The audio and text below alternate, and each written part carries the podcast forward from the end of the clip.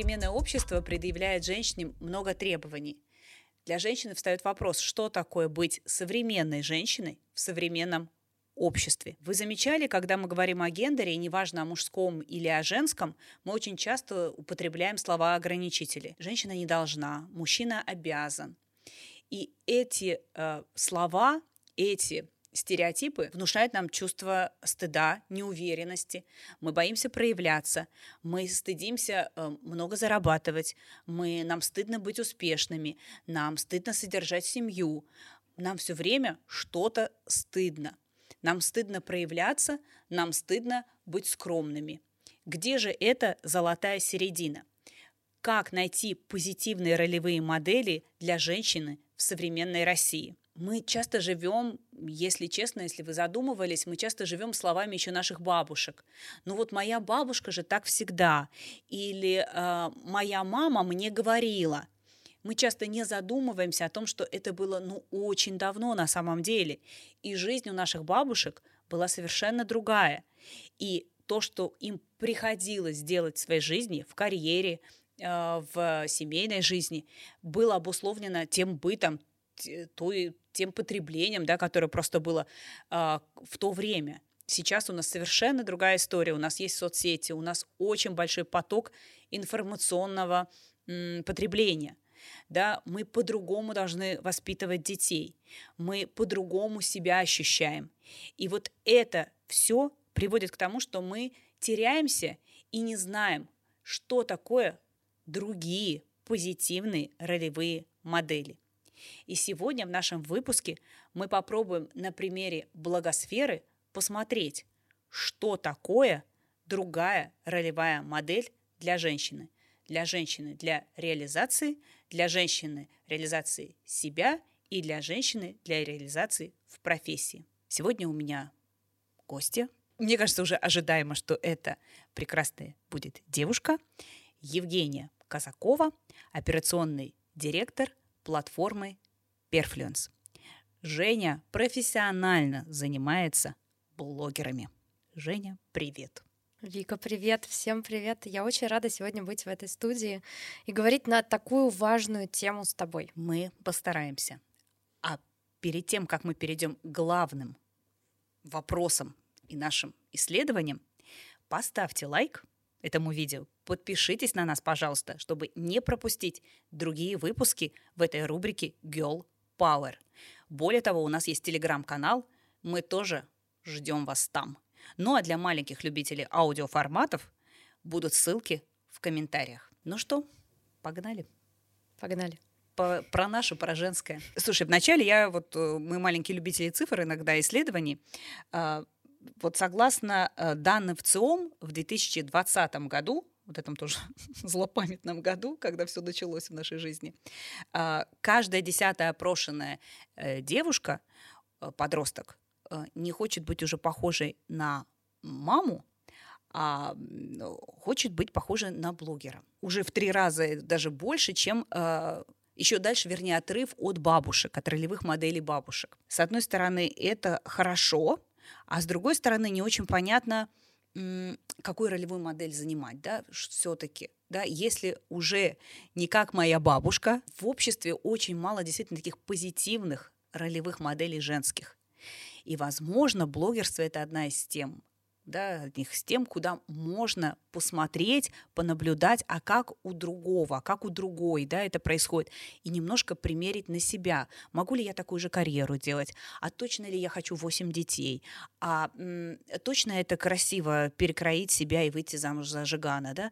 Ну, как бы вот, да, вот, ну, можно, можно, да, немножко на себя все это примерить. Спектр ролей, которые женщина играет в своей жизни, этот спектр гораздо более понятен и приемлем для блогинга, да, то есть э, женщина у нас кто, да, помимо того, что там бизнес-вумен и может об этом прекрасно рассказывать в своем блоге, она мама. Как только у тебя появляется ребенок, у тебя не остается время ни на что, но появляется очень много компетенций, с которыми обязательно хочется поделиться.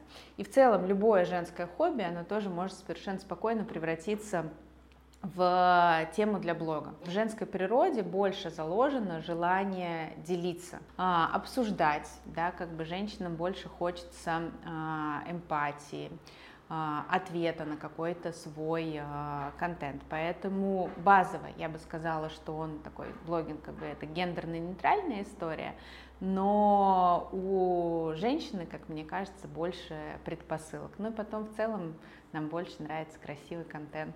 Сталкивалась ли ты с этой темой про то, что блогерам быть стыдно? Откуда это вообще берется? И, может быть, ты видишь, как это меняется с, со временем? Эта история? Слушай, ну начну с того, что в нашей стране, и не только в нашей, блогер это не профессия. Mm-hmm. И именно поэтому блогером быть может быть стыдно. По сути, мы с вами все считаем блогера это профессией, потому что это человек, который снимает контент, монтирует контент, и в целом как бы а, содержит в себе много-много-много разных а, профессий. Это де-факто. А де-юре этого человека не существует. И в целом мы с вами, как блогеры, да, подчиняемся закону о рекламе, которому также и подчиняются листовки и билборды. Но как бы это все разные виды да, рекламы. В какой-то момент, когда только-только блогерство началось, э, и оно стало более-менее популярной фишкой современной жизни, то, да, конечно, было интересно признаваться блогером, и все спрашивали, что это такое, кто это. А, так как у меня образование факультет журналистики, я всегда приравнивала блогера к журналисту. И, соответственно, с этой стороны всегда подавала информацию. Но признаться в том, что я блогер чистой воды, было стыдно. А, мне никогда не было стыдно признаваться, что я блогер, но когда меня узнают, мне, конечно же, неловко. Я лично не слышала такого мнения, что блогерам быть стыдно. Наоборот, э, есть э, зависть со стороны, что люди тоже так хотят, но то, что стыдно, я не слышала. Мнение быть блогером женщиной несерьезно, я с этим не соглашусь. А в нынешнее время очень много осуждений, обсуждений. Что бы ты ни делал, тебя всегда будут обсуждать и осуждать. Поэтому, если вам это нравится, если душе вашей тепло от этого, то нужно действовать и этим заниматься, потому что жизнь одна. А, нельзя упускать такой момент. Я веду свой блог уже на протяжении 12 лет, а именно с 10 лет, и в то время мне приходилось часто сталкиваться с буллингом, с непониманием. Мне было стыдно признаваться, что я блогер, и такое время действительно в моей жизни присутствовало. Дети и подростки — это, в принципе, такая ядовитая, довольно токсичная среда, и тогда меня конкретно стебали за то, что я блогер, все с сарказмом шутили по поводу меня, и мне было стыдно говорить о том, что я занимаюсь этим делом. Сначала мне это нравилось, а потом настолько общество меня затроллило, что в какой-то момент я такая, блин, не хочу об этом говорить новым людям. Кстати, если говорить о жизни сейчас, то я вообще не сталкиваюсь с осуждением, сарказмом, какими-то насмешками, потому что я, в принципе, в среде такой, где люди в теме но и в целом все, наоборот, говорят, что это круто, кидают респекты и интересуются тем, что я делаю. Сейчас дети не хотят быть похожими на своих мам и бабушек, потому что очень большой технологический разрыв. Угу. Они хотят быть похожими на блогеров, потому что они вместе с ними а, знают, как пользоваться какими-то новыми инструментами, новыми сервисами. Они в трендах, они рассказывают о технологичных новинках, они точно знают, что такое чат GPT, в отличие от большинства наших родителей. Но возвращаясь возвращаясь к блогерам и к ролевым моделям, детям действительно хочется быть похожими на а, людей, которые идут в ногу со временем и могут рассказать и научить их чему-то новому, а, именно с точки зрения технологий. Да? Конечно, родители, они прививают какие-то а, моральные стандарты, а, принципы, а, человечность, добропорядочность, ну то есть характер э, формируют именно родители, но блогеры дают возможность проявить себя, как ты правильно говоришь, и попробовать что-то новое, о чем родители могут просто не успеть узнать, просто потому что uh-huh. э, задач много, работы много, и еще тут соцсети, в общем, не до этого. Я недавно думала о своих детях будущих, у меня их еще, если что, нет, и хотела бы я, чтобы они были бы блогерами, и поняла, что если им в кайф, то почему бы и нет? Я совершенно не против, потому что главное, чтобы они э, какой-то фигни в интернете только не делали. Но если моему ребенку это будет интересно, то почему бы и нет? Я за то, чтобы дети сами решали, выбирали профессии, которые им будут приносить огромное удовольствие. Почему блогерам быть стыдно? Потому что, как правило, самые а, популярные блогеры это блогеры развлекательного характера. Mm-hmm. Пользователи приходят в соцсети за развлечениями. Они хотят потреблять какой-то смешной контент, они хотят расслабиться. А, даже если вспоминать ТикТок, который сейчас а, ушел с рынка, у него, несмотря на короткие видеоролики, объем смотрения в сутки был просто сумасшедший, mm-hmm. потому что люди хотели отдохнуть.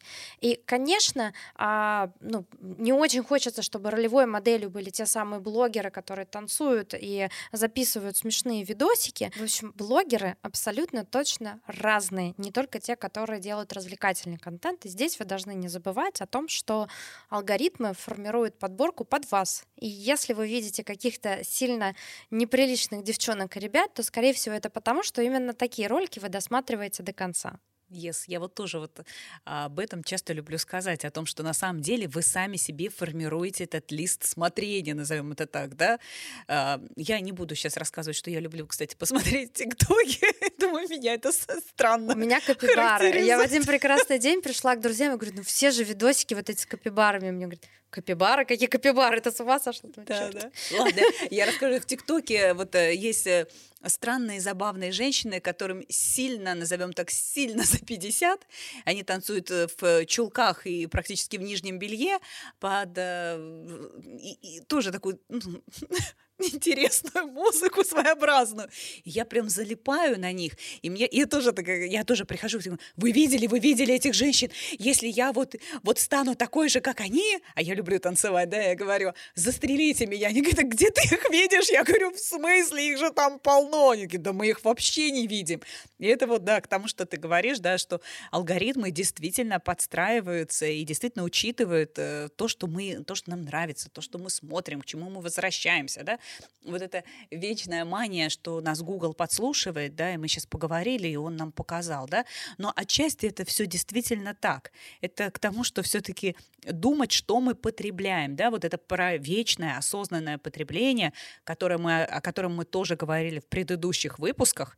Если вы не смотрели, посмотрите наши предыдущие выпуски, в частности, там, где мы говорим про софт-скиллы, мы там говорим про то, что мы все отчасти инфорги, то есть мы много потребляем неосознанно осознанной становимся вот этим просто инфорком, да, потребли, потреблянтом этого большого потока информации.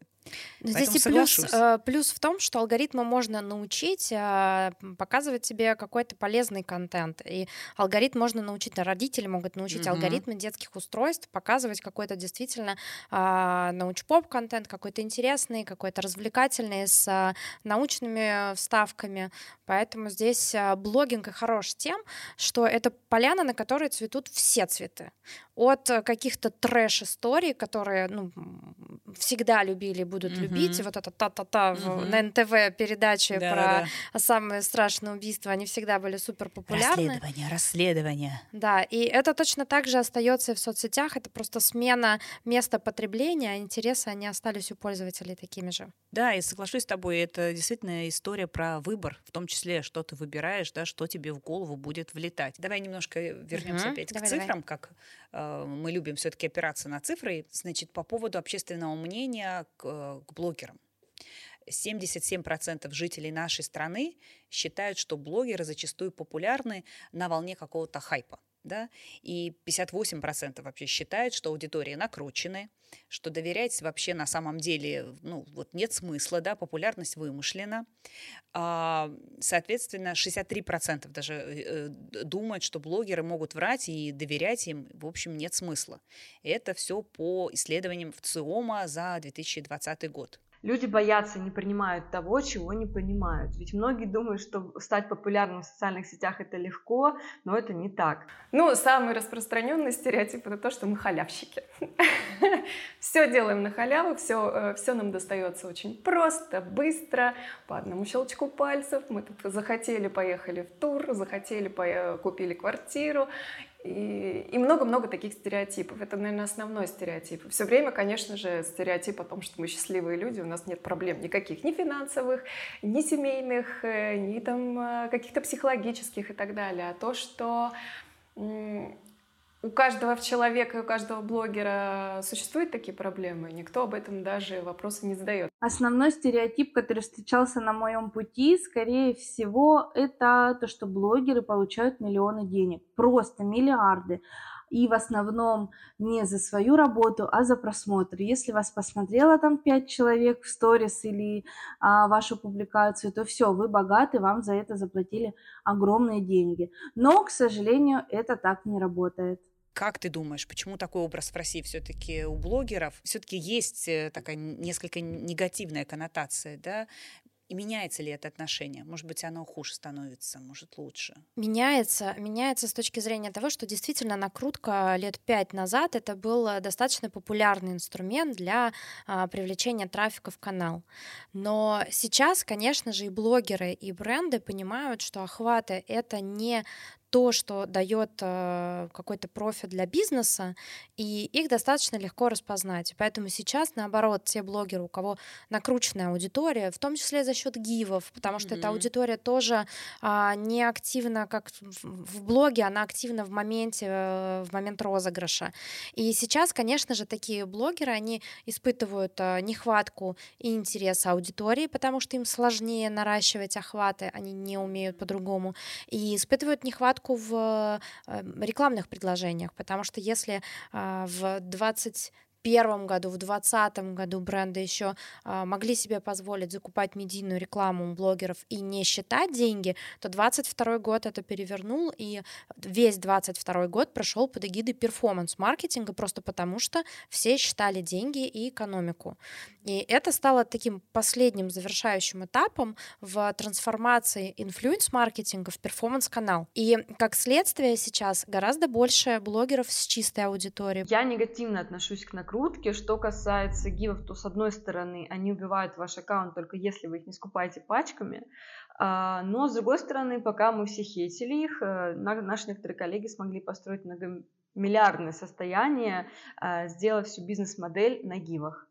А, Еще в начале, когда я начала свой вести блог, было популярно участвовать в розыгрышах, гивы, но я участвовала в местных и максимум областных. Сейчас, конечно, я чувствую, что это повлияло. Есть аудитория, которая не активна, соответственно, от этого тяжелее вывести рилсы в топ, поэтому не советую участвовать в каких-то больших розыгрышах подписчиков не накручивала, просмотра не накручивала. Ну и, конечно, это на самом деле выглядит очень смешно, когда у человека заходишь, рилс только вышел, у него 500 лайков, а просмотров там 400. Не делайте так, я вообще не понимаю, для чего это. Мы спробовали все, наверное, а, варианты продвижения блога. Сначала работы социальных сетей, чего, чего мы только там не придумывали.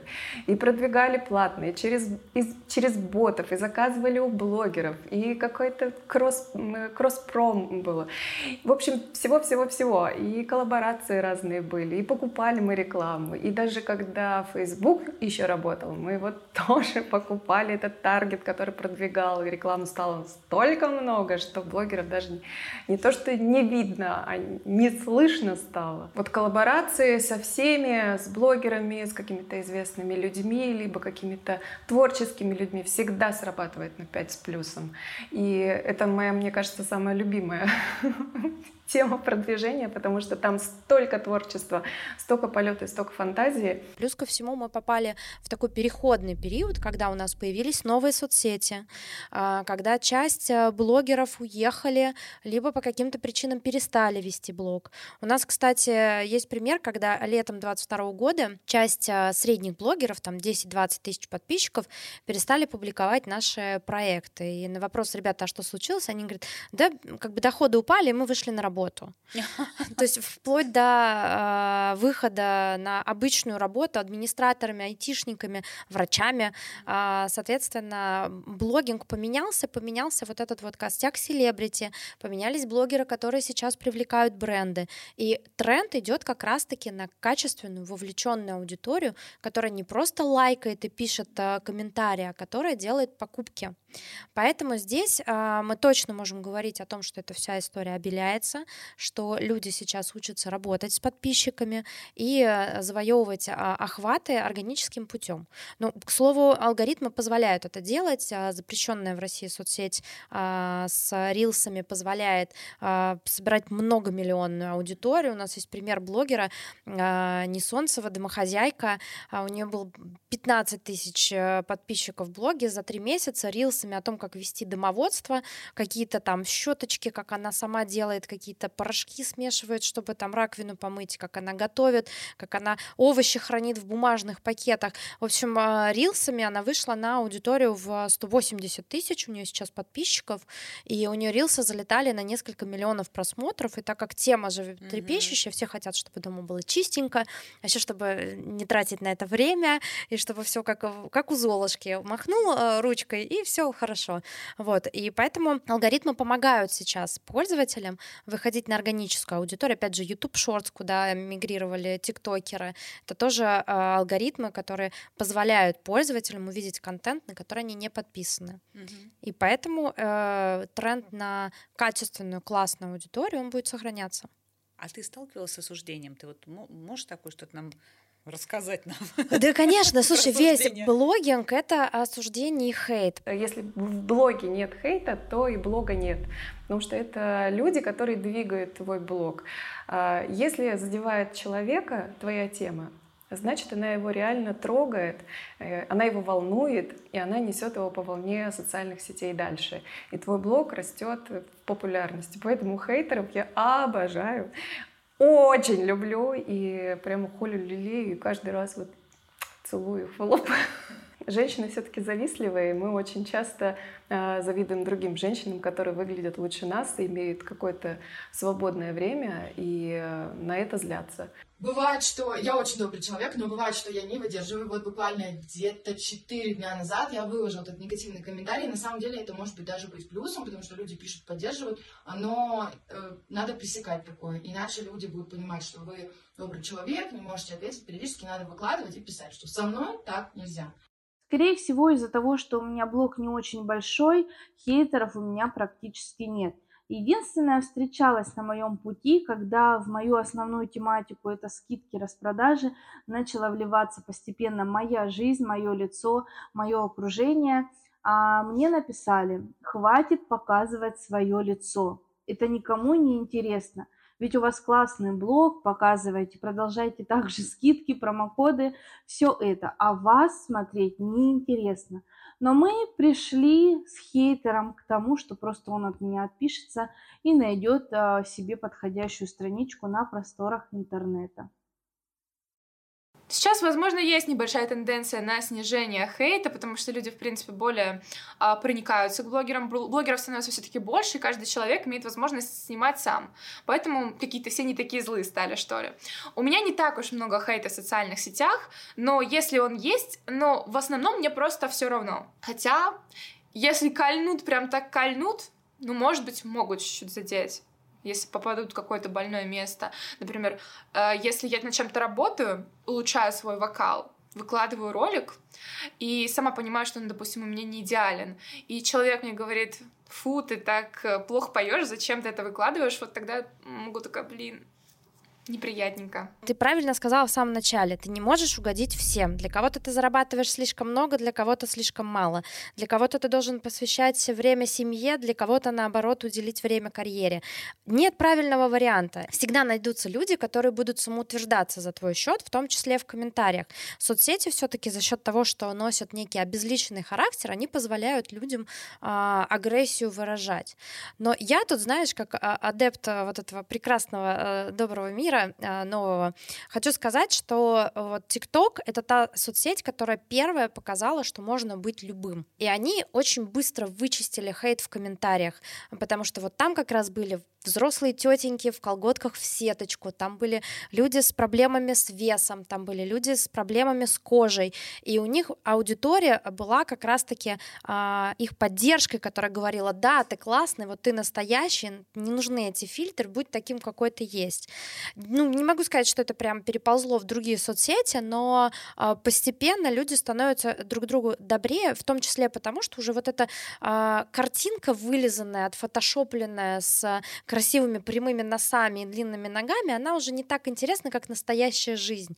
И тренд в настоящую жизнь, он дает нам надежду, что когда-нибудь все-таки хейт в соцсетях он уйдет. Но я всегда говорю, что если вы идете в блогинг, вы должны быть готовы к миллиону негативных комментариев. У нас а, блогер, она русская девочка, которая переехала в Индию, ее в какой-то момент затравили до такого состояния, там просто говорили, что желали смерти там ее родным и близким, и затравили до такого состояния, что она закрыла блог и три месяца mm-hmm. ходила на терапию. Ой, хейтеры — это вообще моя любимая тема. У меня их очень много ВКонтакте, в Инстаграме их мало, но все же они есть. Они осуждают мою одежду, ошибки в словах, поведение, внешности, мне нравится моя шея, они предлагают сделать подтяжку, пишут, что у меня рак, но я стараюсь не тратить свою энергию, э, все это пропускать мимо себя, э, но когда они меня достают, я могу выплеснуть как-то свою эмоцию, написать какой-то гневный пост, э, высказаться, успокоиться, забыть опять на какое-то время об этом. Пожалуйста, не думайте, что блогинг это легко, ты такой станцевал песню, танец, спел песню, и все тебя любят и обожают. И здесь еще возвращаясь к хайпу, а, хайп действительно должен быть, потому что блогеры, как правило, небольшие, становятся популярными популярными очень быстро. Это просто вот по щелчку пальца, это какой-то ролик, который вот этот вот хайп, тренд поймал, и на хайпе он привлек сумасшедшее внимание, и дальше уже вопрос, а как этот хайп удержать.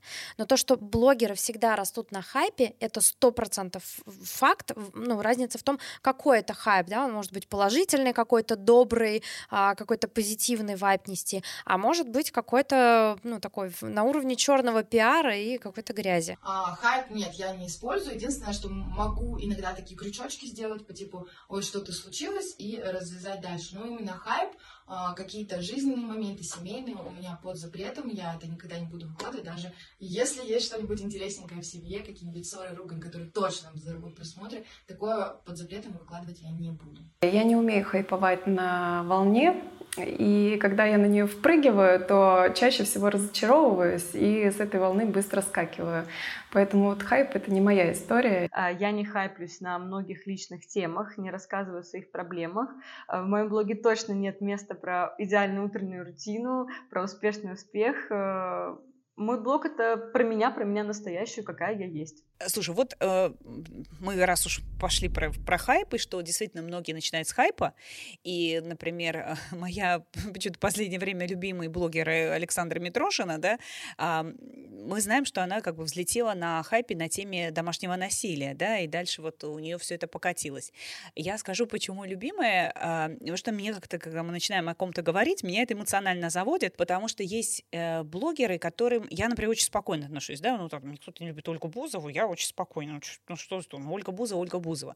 Но у меня мой триггер оказалась Митрошина. Я не понимаю, почему. Знаешь, вот это, я к тому, что давай ты человек профессиональный в, блогерстве, может, ты мне объяснишь вот, вот это разбор Александры Митрошиной, да, почему она успешна. Я вот, для меня нет вообще там никакого понимания, почему. На мой взгляд, она невыразительная, не, не симпатичная, и, прости господи, не знаю, ну, это понятно, вкусовщина. Э, нет какие-то вот бесформенные футболки, еще что-то, да, майки, э, я не знаю, ничего такого в контенте меня не цепляет и так далее. Мне не нравится ее голос, да, вот то, что мне иногда тоже пишут, э, отключите ей микрофон, да, какой неприятный голос, да, или там она громко смеется. Я тоже это отлавливаю, да, что это какая-то иррациональная вещь в моем случае. Но я все равно смотрю и не понимаю, за счет чего Митрошина стала э, такой популярной. Давай сделаем разбор. Вик, Объясни а это же мне. та самая ролевая модель, которая откликается 90% девчонок ее возраста. Она э, человек, который примерно по паттерну поведения э, на таком же уровне изначальном была, как и все те, кто на нее подписан. То есть это не какие-то звезды, у которых там родители, у которых э, продюсеры, у которых какое-то состояние. Это обычная девчонка, которая смогла. И именно вот эта ролевая модель а, позволяет всем, ну, всех остальных вдохновляет на то, чтобы идти за ней, наблюдать за ней. Это мечта, это надежда, а что а ты можешь так же. обыкновенная девчонка. Вот, вот, может быть, есть какой-то, не знаю, талант или какой-то, я не знаю, еще что-то такое. Ну, например, я не замечаю, да, а, ну, а, а на самом деле оно там есть. Но я уверена, что она очень хорошо как раз-таки чувствует хайп и тренды, потому mm-hmm. что хайп и тренды это не то, что блогер э, там, создает в моменте, это то, что уже кипит в аудитории, это то, что уже люди обсуждают, и то, э, вытащив из которого вот какую-то ключевую идею, ты можешь действительно собрать за собой э, аудиторию. Она, кстати, начинала э, в танцах. Она танцует очень хорошо, да. у нее есть своя студия, и она начинала в том числе, вот ее рост случился в том числе на танцах, когда она показывала там, как легко поставить какие-то движения, и миллионы девчонок на нее подписывались, как раз-таки в желании быть похожими, попробовать что-то такое. Ну, то есть, это, понимаешь, это понятный паттерн поведения. Это человек, который, он тебе по духу гораздо ближе, чем Оля Бузова. Mm. Она не ездит на дорогих э, машинах, ну, по крайней мере, когда начинала, она не ездила на дорогих машинах. Она была очень близка среднестатистическому потребителю. И вот как раз-таки, ну, вот, скажем так, микроблогинг, он про то, что а, у тебя уровень доверия к этим людям гораздо больше, потому что ты их с собой ассоциируешь, а, тебе проще их с собой ассоциировать, чем каких-то звезд мировой величины. Ну, там, быть похожей на Бейонсе очень хочется, но нужно обладать каким какими-то э, безграничными талантами. Быть на Митрошину похоже тоже хочется, но здесь попроще. Да. И поэтому это, конечно же, ну, это не отменяет ни в коем случае ее харизму, ее работа над собой, ее талантов вот в плане того, как она чувствует аудиторию, как она с ней работает. Мне вот у нее нравится история, когда у нее были проблемы с налогами. Э, она же сразу после этого сказала, я делаю курс, для uh-huh. блогеров, uh-huh. где я расскажу, а как не попасть в эту ситуацию. Блин, ну офигенно. Во-первых, уже есть спрос, аудитория вся в курсе, что происходит. Человек не просто в ужасе такой, у меня проблемы, все, она говорит, я сейчас сама решу и вам помогу разобраться. Это очень важно. Ну вот смотри, вот если говорить про прост, простая девчонка, я могу на себя это да, как-то приложить, что называется. Но простых девчонок все-таки много в блогосфере. Почему одна простая девчонка выстреливает, а другая нет? Это, ну, это действительно просто везение, или есть еще какие-то алгоритмы, возможно, просто? Это везение, приправленное большой работой. Угу. То есть ты делаешь раз, два, пять, десять, э, как я люблю говорить, э, ты сделал сто раз, а на сто первый тебе повезло. Mm. Но то есть здесь все-таки стоит за ней, за ее везением огромная работа, огромное количество контента, которое она сделала, огромное количество гипотез, которые она проверила. Она пробовала разные варианты, она пробовала быть разной, она пробовала mm. давать разный контент. И в какой-то момент ее работа над собой собой, анализ того, что она делает, и продолжение, несмотря ни на что, привели к тому, где она сейчас есть. Если говорить о том, сколько я времени трачу на создание своего контента, то на самом деле очень много. Я практически живу этим. Чтобы быть блогером, мне кажется, нужно жить контентом.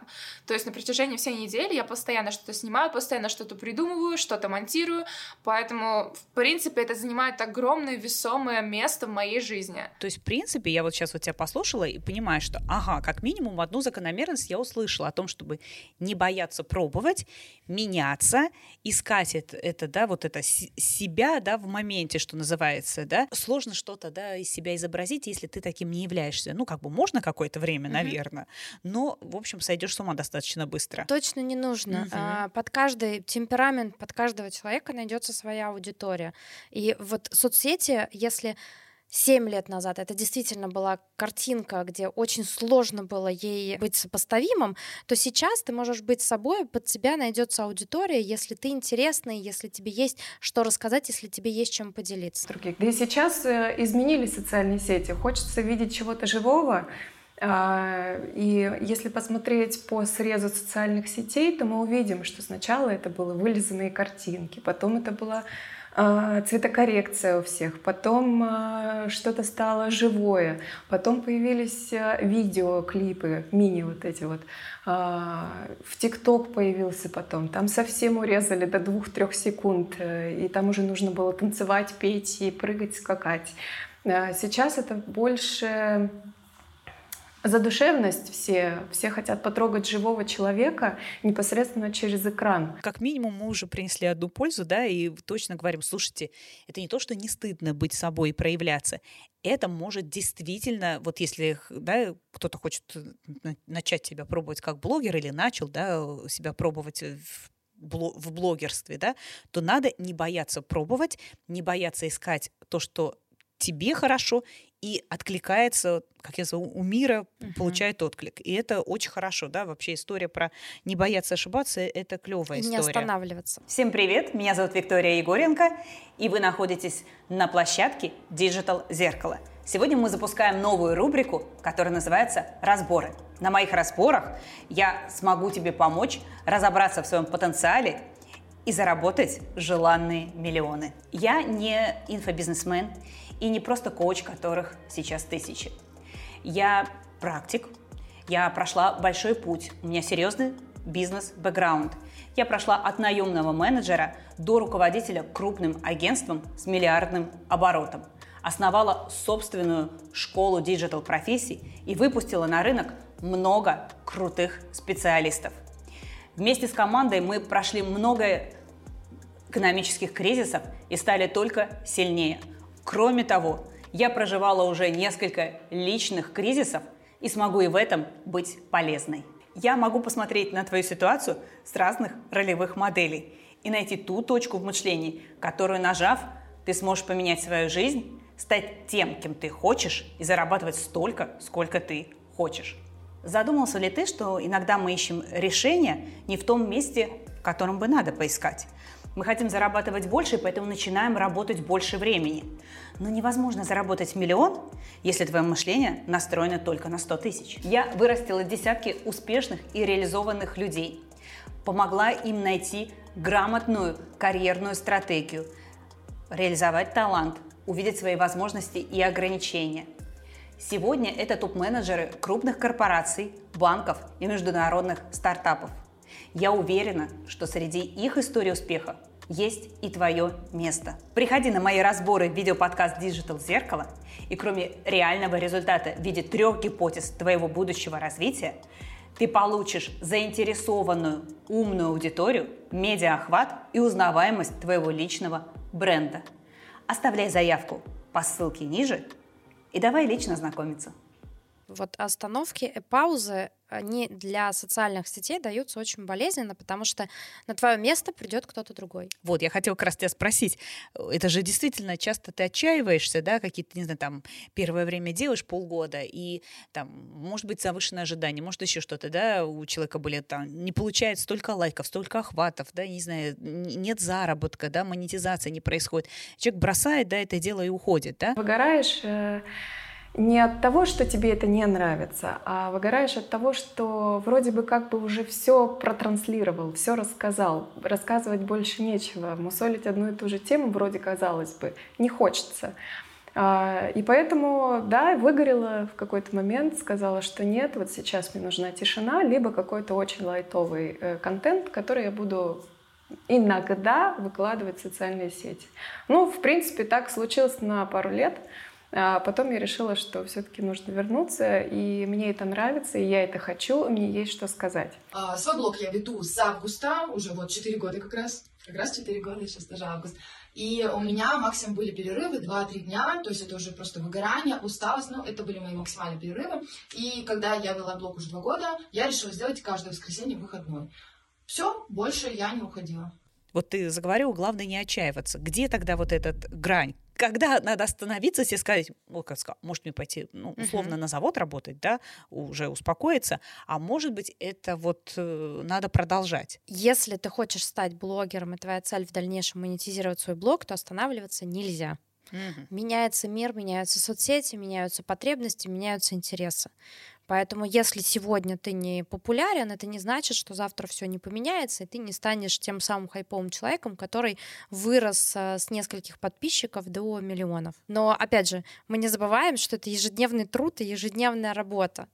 И э, есть вот этот вот э, хейт, и стыдно быть блогером, потому что кажется, что блогер это тот, кто с голой попой все время в кадре, но я извиняюсь, но эту попу тоже накачать надо. Эти танцы тоже надо поставить, эти видео надо смонтировать. Продать. И это огромный труд и э, большое э, количество времени, которое ты должен этому отдать. Ну, то есть блог э, на поиграться, он точно не отработает. Если ты такой, ну, я вот сейчас вот живу как живу, uh-huh. и может быть, не может. Ну, может, но это один шанс на миллион. Uh-huh.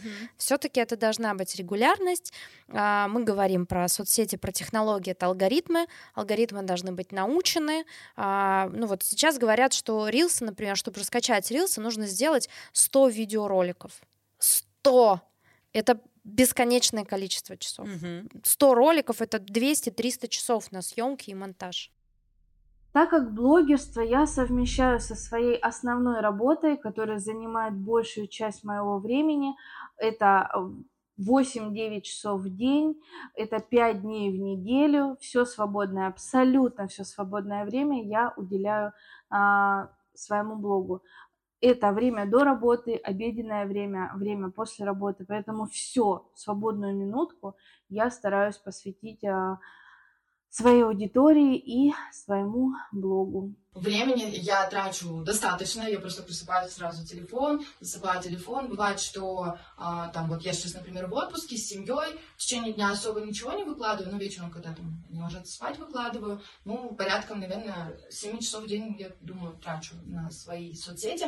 По поводу привлечения, да, я периодически трачу на рекламу, иногда в местных розыгрышах участвую, иногда какие-то коллаборации делаю, ну, небольшие затраты, и плюс вот недавно купила обучение, в принципе, это тоже можно считать затратой на свой блог. Давай обсудим вообще, как э, современной женщине в голову вообще приходит идея стать блогером, да? Если мы опять пойдем в цифры, да, в социологические опросы, то за 7 лет, с 13 года по 20 на 50 процентных пунктов увеличилось количество людей, которые считают, что в интернете э, можно заработать. Это для заработка, да? Или я как сейчас говорю, слушайте, мы перестали думать, как заработать, мы стали думать, а как сэкономить, uh-huh. да? Вот это тоже интересная история про женщины, блогерство, да? Действительно очень частая история. Женщина начинает уходить в блогерство, например, она сидит в декрете, да, она полностью начинает зависеть от мужчины, от мужа, да, а, и просто ей скучно, да, давайте еще честно скажем, иногда бывает скучно, иногда это действительно история про заработок, и тогда вот всплывает эта тема, я попробую быть блогером, хотя бы попробую быть блогером. И так возникает эта идея с блогерством. Мне всегда было интересно а, скидки, распродажи, где-то что-то урвать, на чем-то сэкономить. И в какой-то момент это прям уже произошло, превратилось в какой-то азарт. И на тот момент еще а, с моей знакомой, с коллегой по работе мы решили создать этот блог.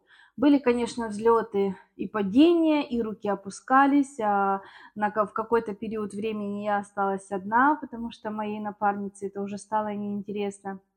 Но, как видите, а, я продолжаю вести уже несколько лет, мне это очень нравится. Это мое хобби, это мой ребеночек, а, и я обожаю свою аудиторию, уже со многими мы просто как подружки, как друзья можем поговорить на любую тему. Когда я начала свой блог, естественно, у меня не было никакого заработка. Э, я начала его просто вела по наитию, по душе. Э, люди это чувствовали, чувствовали мою энергию. Поэтому, если у вас сейчас ну, нет возможности пройти какие-то курсы, просто начните все, что от вас требуется. Ну, а потом уже по мере развития вы можете проходить какие-то курсы, дальше обучаться. Сначала просто начать. Сейчас все-таки мы говорим про блогерство, это больше как способ заработать, да, в том числе для женщины, или это все-таки для самореализации больше история? Ты, ты что замечаешь больше? Это про что? Какая тенденция? Ты знаешь, сложно сказать, в какую сторону больше чаша весов э, двигается, э, потому что, конечно же, у блогинга есть иллюзия о том, что это очень простой способ заработать много денег. Но при этом самореализация, на мой взгляд, здесь играет важнейшую роль. Самореализация это правда очень важно, особенно в декрете, особенно для мам, потому что э, у нас огромное количество мамочек-декретниц, которые начинают делать свой блог по разным причинам. Это не всегда всегда заработок, это иногда а, поиск каких-то, ну просто они находят какие-то скидки, акции, предложения, просто потому что они должны а, здесь купить памперсы, здесь еще что-то, то есть как-то организовать свой быт, и они начинают делиться информацией с а, своими друзьями в первую очередь и находят отклик у друзей, у друзей друзей, и прирастает аудитория в рамках а, каких-то вот таких узких сообществ. На блоге зарабатывать получается, но трачу я гораздо больше, нежели зарабатываю на блоге. Это все-таки э, у меня это все-таки для души больше. Если я уйду сейчас полностью в коммерцию, то это будет полностью коммерческий проект э, с бизнесовой идеей, которая будет транслировать в мир. Я этого пока не хочу, поэтому туда не ухожу совсем глубоко.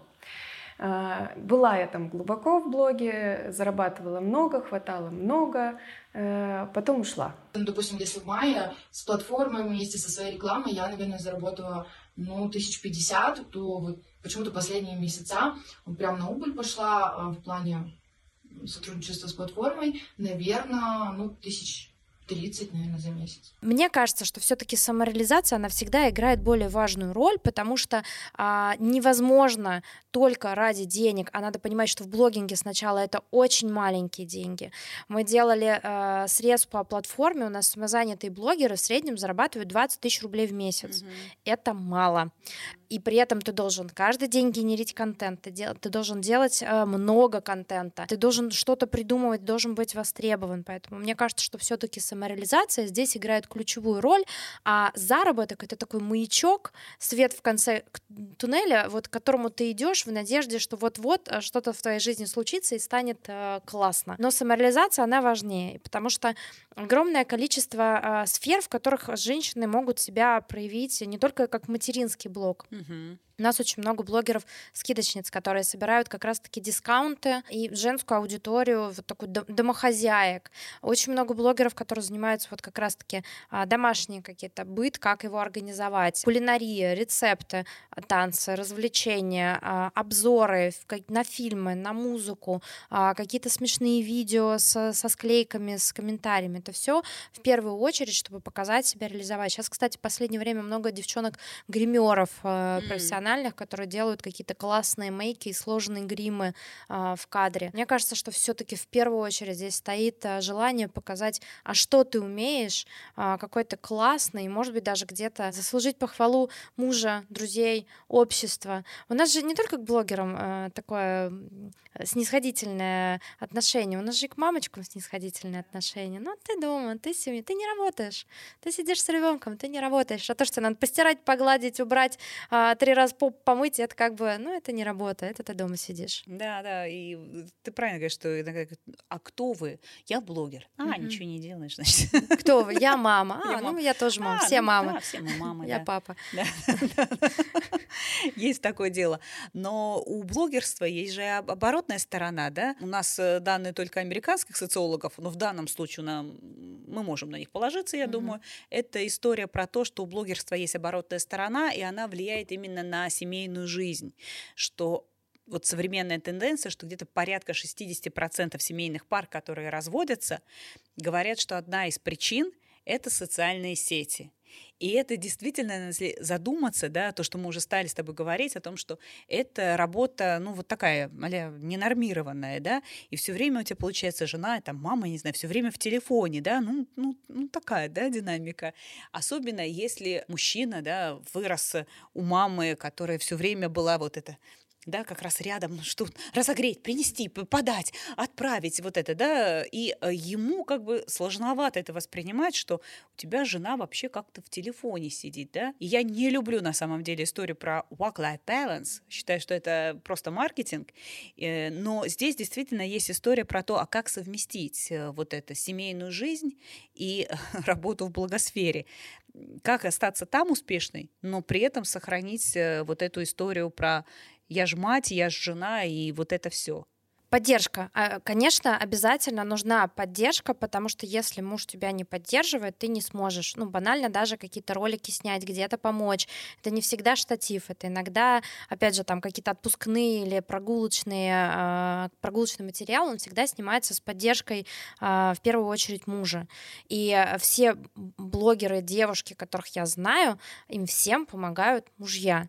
И с точки зрения моральной поддержки, это очень важно, когда на тебя обрушивается гора хейта о том, что ничего у тебя не получится, и голос у тебя не такой, и лицом ты тоже не вышла. Очень важно, да. чтобы рядом с тобой стоял человек, который подавал тебе а, информацию о том, что у тебя все получится, ты самая лучшая, и голос у тебя самый потрясающий.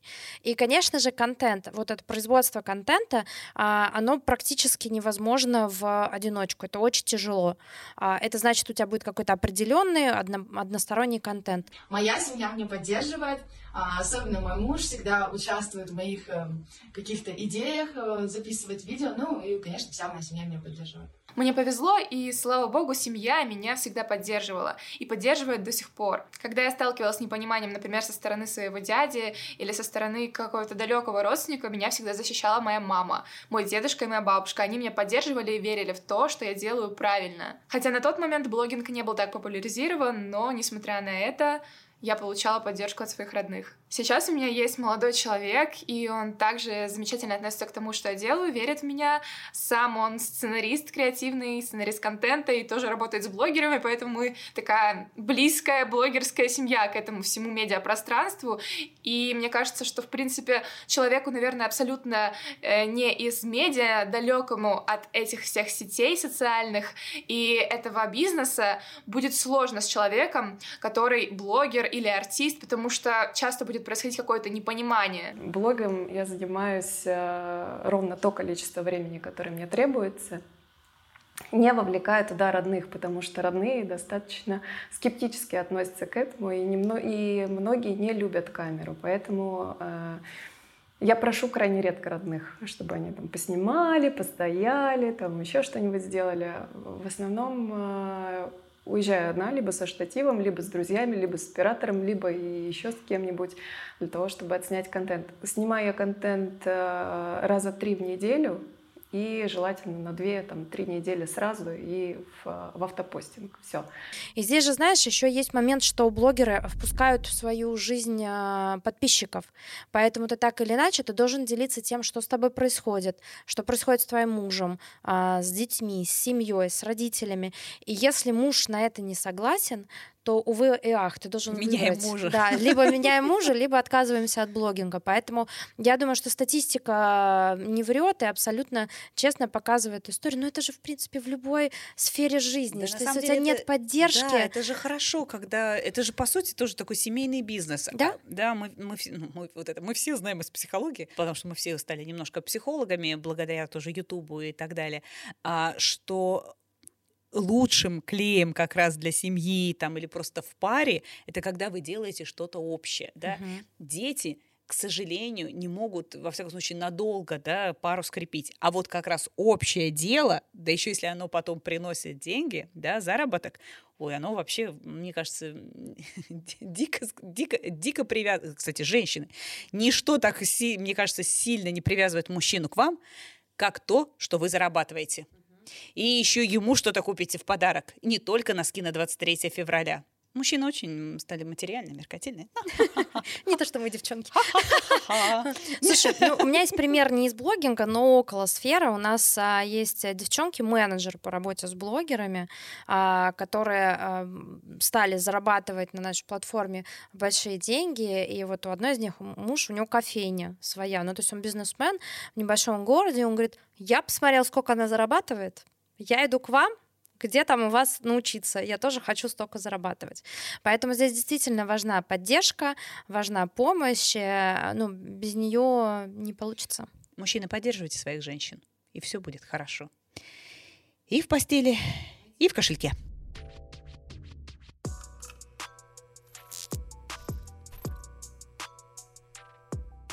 Ну, вообще, мне кажется, не только женщину, да, ну, раз мы сегодня про женщин говорим, выйти в такое публичное поле, женщину еще может мотивировать, конечно, конечно личностный рост, да, какие-то кризисы, да, они сейчас у нас случаются регулярно, да, кроме внутренних добавились внешние, да, и нас сильно раскачивают внешние кризисы, и нам, ну, в общем, как бы отсутствие, можно сказать, приходится, да, как-то искать для себя пути вот этой самореализации, личностного роста и так далее.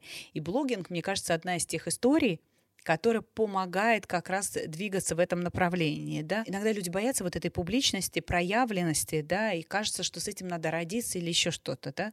Я всегда говорю, что это навык, да, навык публичных выступлений, навык э, работы с камерой. Это все, это все навык, да. Есть вот прекрасный фильм «Когда король говорит», да, если не смотрели, посмотрите. Там про то, как раз как преодолеть страх публичности, да, и на самом деле многие знаменитые люди э, преодолевают этот страх публичности, да, они с ним не рождаются. Я даже вспомнила, что я в детстве мечтала быть актрисой, и у меня была попытка поступления на актерский, и я помню э, вот одну девочку, и до сих пор ее помню. Она настолько была маленькая, зажатая, и вдруг, когда она вышла читать э, стих, она просто преобразовалась. Это просто был другой человек. А потом она обратно, оп, и в свой как будто кокон.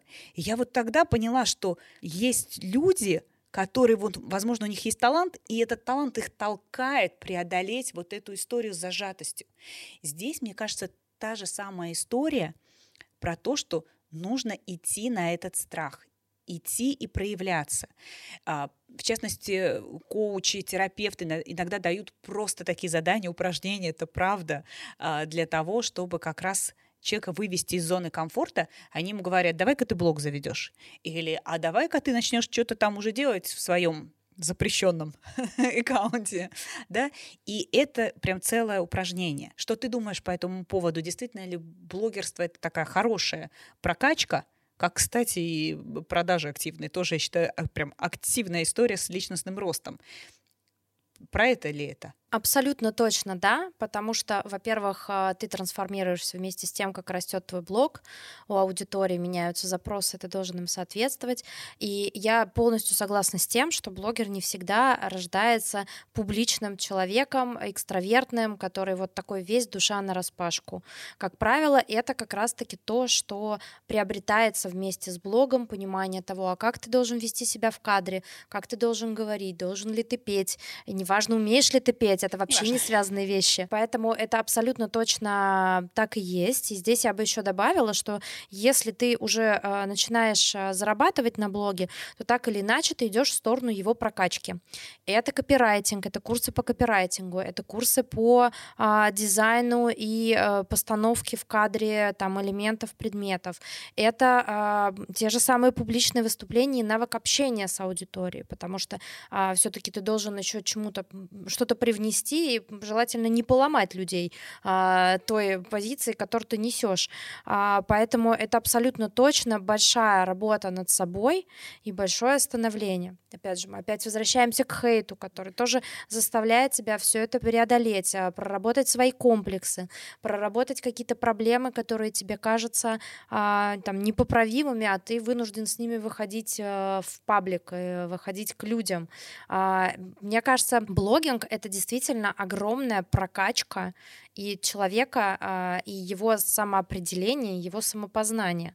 Потому что в каких-то вещах, ну там я знаю, мы достаточно а, близко общаемся там со всеми блогерами, собираем обратную связь, и это всегда какое-то преодоление в плане того, что а, ты не можешь нравиться всем, есть какая-то критика, и ты вынужден ее обрабатывать и с ней как-то бороться. А в любом случае, когда ты в кадре, ты должен подписчиков впустить в свою жизнь, ты должен показать, как ты живешь, чем ты живешь, плохо тебе, хорошо тебе. Были были проблемы со съемкой в общественных местах. Я сначала приходила в магазин, а, ставила штатив, вот так вот стояла, было страшно, но я себя каждый раз перебарывала. Сначала потихонечку говорила, потом громче, громче. Сейчас я спокойно вот мы сейчас в отпуске, вчера снимали сторис э, на канатке, люди идут, и мне уже не страшно говорить громко, мне не страшно э, рассказывать, потому что если я буду так вот теряться, искать все время какие-то тайные места, он будет еще дольше пилиться, и это будет не как живая жизнь, это будет неинтересно снимать, а, неинтересно смотреть. Поэтому я считаю, что вот пришла идея, сняли, неважно, люди, кто-то еще, вообще всем пофигу на вас, э, не пофигу только когда вы каких-то супер величин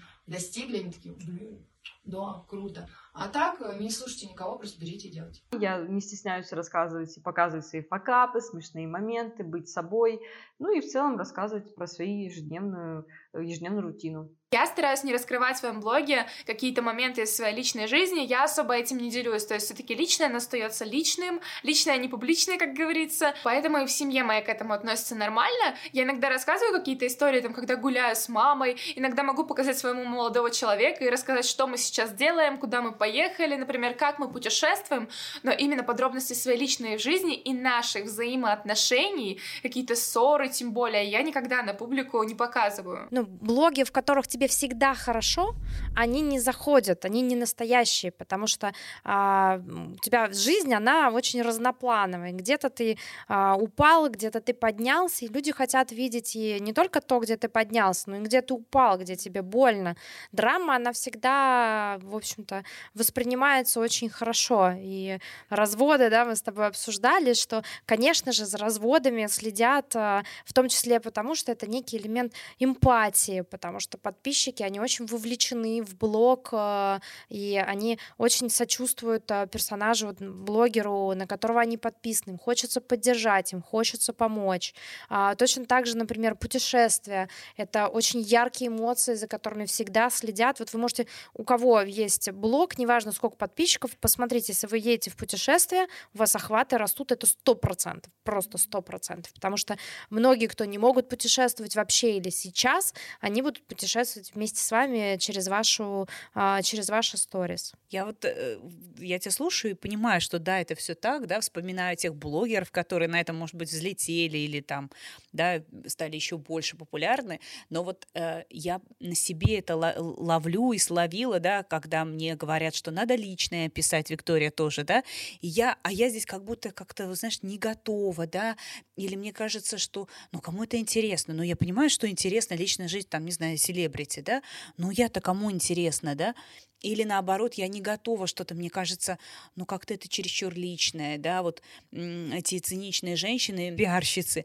э, мне все говорили, пиши про кошку, у меня кошка взрослая очень, и она заболела, ну то есть ей 15 лет, в общем, это уже ожидаемо. И я прямо ее вот лечу, спасаю, там делаю иголки, у нее там э, оказался больной позвоночник, и вот, вот это все преодоление. И они мне говорят, господи, какая прекрасная тема, давай писать об этом, люди тебя будут лайкать, люди тебя будут вот тебя Потому поддерживать и так далее. Да. Потому а что а я, знаешь, я такая думаю, общие. блин, э, ну как-то не знаю, ну вот не то, что мне жалко э, кошку там показывать, дело не в том, что мне жалко поделиться кошкой. Как-то это очень лично, я действительно очень переживаю по этому поводу. Да, мы с ней вместе, мы с ней вместе 15 лет, да. Я очень по этому поводу проживаю так, горюю, да, себя настраиваю, что она не вечная. Но вот для меня это тоже всегда вопрос, насколько только раскрываться, да, где-то мне страшно, стыдно и так далее, да, где-то мне кажется это неуместно, где-то просто мне кажется, что это ну настолько не знаю, открывает меня с другой стороны, это настолько уязвимой меня делает. А я же в бизнесе, да, вот тоже тут вот такой mm-hmm. вопрос. А я же руковожу компанией, а у меня же сотрудники, а я же вообще в бизнесе.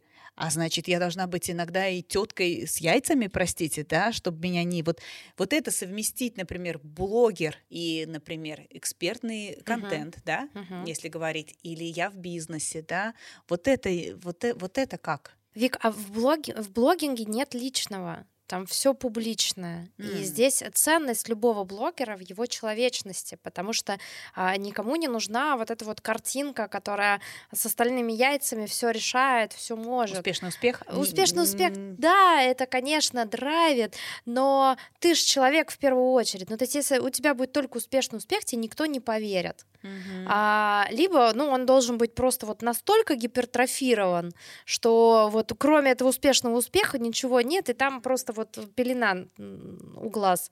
Но фактически люди хотят видеть что-то живое. Им важно видеть, что у вас общие проблемы, что у вас общая боль, что вы плачете над, над одним и тем же, что вы смеетесь от одного и того же. И это, наоборот, очень классно работает в плане вовлечения аудитории в контент и в твою жизнь. Все-таки они, ну, люди покупают у людей, mm-hmm. люди подписываются на людей. Ты можешь э, давать сколь угодно эффективный, там, полезный, классный контент, но если ты человек, который не нравится людям, у тебя ничего не получится. Поэтому Здесь вот харизма и человечность, она важна именно с точки зрения того, а, насколько ты цельная в кадре. Не хотят видеть твою одну сторону хорошую, хотят видеть, как ты плачешь и как тебе больно.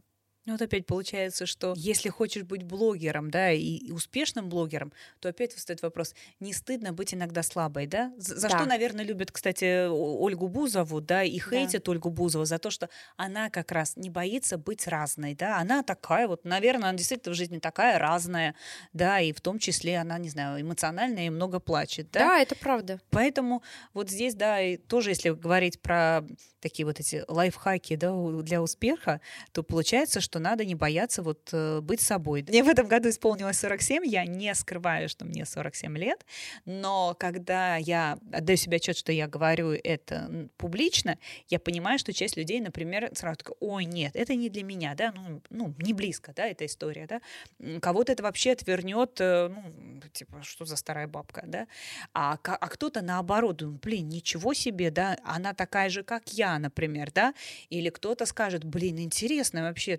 тетка, если я в 30 боюсь это делать или мне стыдно, а она такая в 47 и говорит, да, мне 47, и как бы я это делаю, да, и это нормально. Да, поэтому есть какие-то вещи, которые ты в себе тоже даешь отчет. Я Например, какое-то время, честно скажу, размышляла, а говорить ли мне, сколько, например, мне лет. Но это же такой двоякий фактор, и плохо, и хорошо. И причем это в любом возрасте может быть.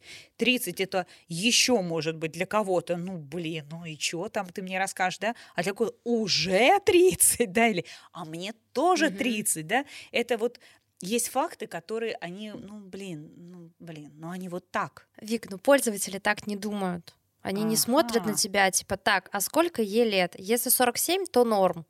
Если 53, то уже не очень. Уже не очень, да. Они так не думают. Они смотрят на целую картинку, которую ты собой представляешь. И они тебя воспринимают с тем, какой у тебя возраст, какая у тебя кошка, в каких жизненных обстоятельствах ты находишься. Ну, то есть они э, в любом случае смотрят на тебя как на полный образ, и они хотят от этого полного образа видеть все спектры эмоций.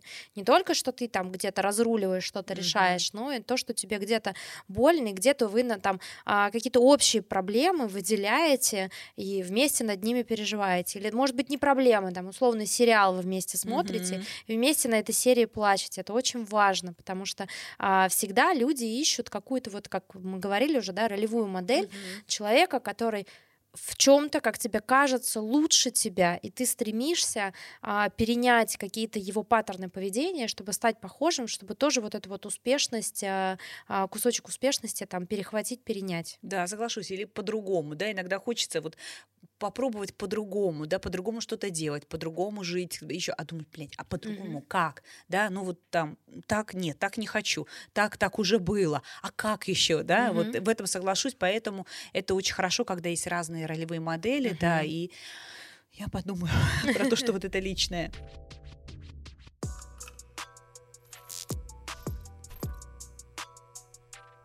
Еще очень интересная тема, тоже хочу с тобой ее обсудить. Это история про инфобизнес и инфобизнесменов, да, которые очень как раз обитают тоже, обильно, обильно обитают, которые да, очень э, активно представлены в соцсетях, э, да, ну вот в благосфере, назовем так, и блогеры. Вот я сразу хочу сказать, что для меня, например, это не знак равно. И часть тех репутационных рисков, которые э, там есть у блогеров, они очень часто и как раз из-за инфобизнесменов, да.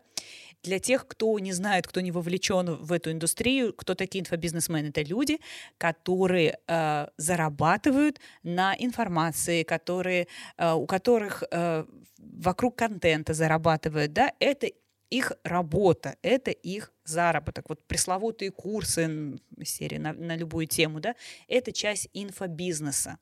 Блогеры могут тоже, да, и, как мы с тобой говорили, и пойти записать альбом, и тоже какие-то курсы, да, э, вести или записать. Но там скорее это действительно либо у человека в этом есть экспертиза, либо у человека душа поет, да, ну, он, ну, душа поет, может себе позволить, пусть поет, в конце концов, действительно. Есть история все-таки с инфобизом.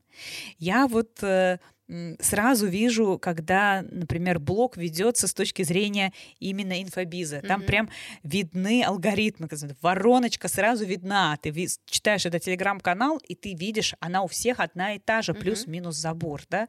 Она есть, э, эти воронки и в Ютубе, они э, есть э, в Дзене и так далее и тому подобное. В общем, под каждый инструмент, под каждую площадку есть уже вот эта пресловутая воронка инфобиза. И то, что сейчас сейчас происходило, да, то, что мы наблюдали вот эти истории с претензиями ФНС к блогерам, но я бы, например, сказала, что, ну, может быть, Лерчика можно все-таки назвать больше блогером, но госпожу Блиновскую, например, я бы называла именно инфобизнесменом, да, она бизнес-вумен, да, и мне кажется, что часть вот этих репутационных вещей, да, вот этого отторжения блогерства как профессии, именно происходит, в частности, из-за вот э, этой истории засилия инфобизнесменов. Mm-hmm.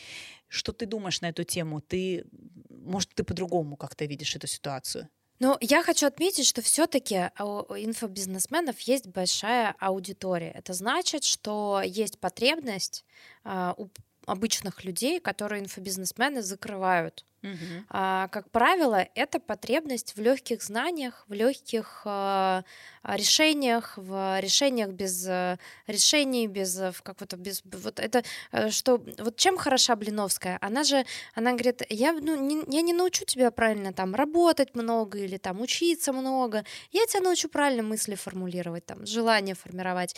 Это же вот то, что хочет человек среднестатистический. Он не хочет учиться, он не хочет работать, он хочет правильно формировать, формулировать желания. Мы всегда все ждем чуда. Да, Дайте таблетку. Поэтому э, я думаю, что это та часть и благосферы, и вообще, в принципе, жизни, которая никогда никуда не денется, потому что человеческий мозг так устроен, что он идет по кратчайшему пути. Чем проще, тем лучше. И пока есть э, кто-то, кто дает супер простое решение, оно укладывается в твои логические нормы, э, востребовано это будет. Но я с тобой согласна, что э, общий вайб, он сказывается на отношении к блогу блогерам, потому mm-hmm. что зачастую люди не видят разницу между Леной Блиновской и, не знаю, Настей Ивлеевой или Лерчиком. Они не понимают, где какой стек работы. Опять же, в том числе потому, что блогер это не профессия, и а, нет каких-то критериев и инструментов, которые позволяют тебе понять, что вот это блогер, вот это предприниматель, а это инфобизнесмен. А, плюс ко всему, а, любая публичность, вот история, например, с, с налоговыми, она еще болезненна тем, что э, люди теперь подумают, а хочу ли я становиться блогером? Потому что зачем мне, даже вот если мне повезло, и на 101 раз я стал известным, а зачем мне нужны вот эти проблемы, если, а, ну, опять же, мы же говорим о том, что люди, которые начинают вести блог, они, как правило, они не профессиональные маркетологи, они не профессиональные контент-мейкеры, они просто талантливые девчонки, которых, у которых получилось, у mm-hmm. которых, за которыми пошла аудитория. И вместе с этой аудиторией к ним не приходят а, аудиторы, которые говорят, а сейчас я тебя научу считать налоги, или там, а сейчас я тебя научу а, правильно, ну, там, копирайтингу. У них очень часто там есть огромное количество там маркетинговых, финансовых или еще каких-то ошибок, которые они допускают не потому, что они хотят обмануть кого-то, а просто по незнанию, потому что они не знают, как правильно. И здесь вот как раз-таки такие громкие истории, как с Блиновской, они играют э, негативно, а, потому что пользователи начинают задумываться, насколько это mm-hmm. связано, и нужно ли мне идти в эту историю, если здесь рисков и переживаний гораздо больше, чем шансов стать стать знаменитым. Угу. Ну, то есть, по большому счету, это ты считаешь, что вся эта история это не мошенничество чистой воды, это часто по незнанию каких-то, да, не знаю, зов точно, финансовой да. грамотности. Конечно, это так. Нам, нам не хватает какого-то института образования для благосферы, который объясняет, а, ну, что ж там, у нас очень многие компании не в курсе о том, что если ты а, завел ИП на себя и на мужа, а, это не есть хорошо. Они говорят, ну как, ИП же завел, Налоги плачу? Я еще полгода назад завела самозанятость, поэтому я сотрудничаю с платформой через самозанятость. И также по рекламе предлагаю сделать чеки, то есть у меня с этим проблем нет, я не переживаю, все под контролем. Финансовую грамотность я рекомендую повышать всегда и везде. А, это полезно для, не только для себя, но и для мозга, в том числе, в том числе и посмотреть на экономическую ситуацию в мире. А то, что касается налоговых каких-то там э, прерий, то нет, она на мне не отразилась, потому что достаточно все прозрачно, есть э, самозанятость, через который можно посмотреть, что проходило, что нет. У нас нет прикладных знаний, которые ты можешь получить там со школы или с института. Никто тебя не учит предпринимательству, ты шишки набиваешь сам. Mm-hmm. И иногда это очень больно. Кейсы с э, э ФНС показывают, что это может быть больно, публично э, и дорого. Но э, обратная сторона Саши Митрошиной, которая говорит, да, а я вас теперь сейчас научу, как не попасть в эту ситуацию. Ну вот, Саша Митрожина, мы опять вернулись. Да. Скорее, это вот, вот этот ход говорит о том, что она хороший маркетолог. Да. да. Она чувствует, вот, потребность в обществе возникла. Вот он хайп. Вот он хайп, вот она потребность, я ее сразу даю решение этой потребности, да, у меня оно есть, я могу это дать.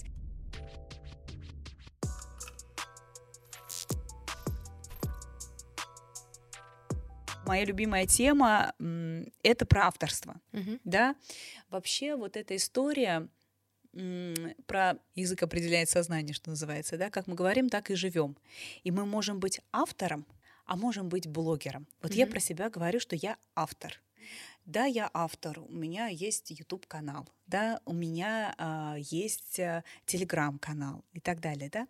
Кстати, я его веду вместе со своим партнером, мы там вдвоем, и к нам еще даже присоединяются иногда гости, да, или приглашенные люди тоже там пишут, например, не знаю, там про деньги, да, свое мнение, там, там очень мы такие простые иногда темы поднимаем, но жизненные, не обязательно философские. И вот то, что, кстати, ты просто сказал, что вдвоем иногда проще вести контент. Это правда. И еще плюс это интереснее, кстати. Особенно если вот мы мужчина и женщина, да, это как бы немножко всегда другой разворот, uh-huh. да. Вот я про одно, он про другое, да. И мы видим, как аудитории иногда присоединяются больше к мужской точке зрения, назовем это сейчас так, или больше к женской, да, или там больше хейтят меня. Обычно его, его кстати, вообще не хейтят. Кстати, тоже вот интересный момент что мужчину меньше хейтят, я вот заметила в благосфере. Ну, здесь... Ну, может быть, смотря какой так он... сложилось. Так сложилось, да. да. Женщина женщину любит похейтить, это да. есть такой моментик.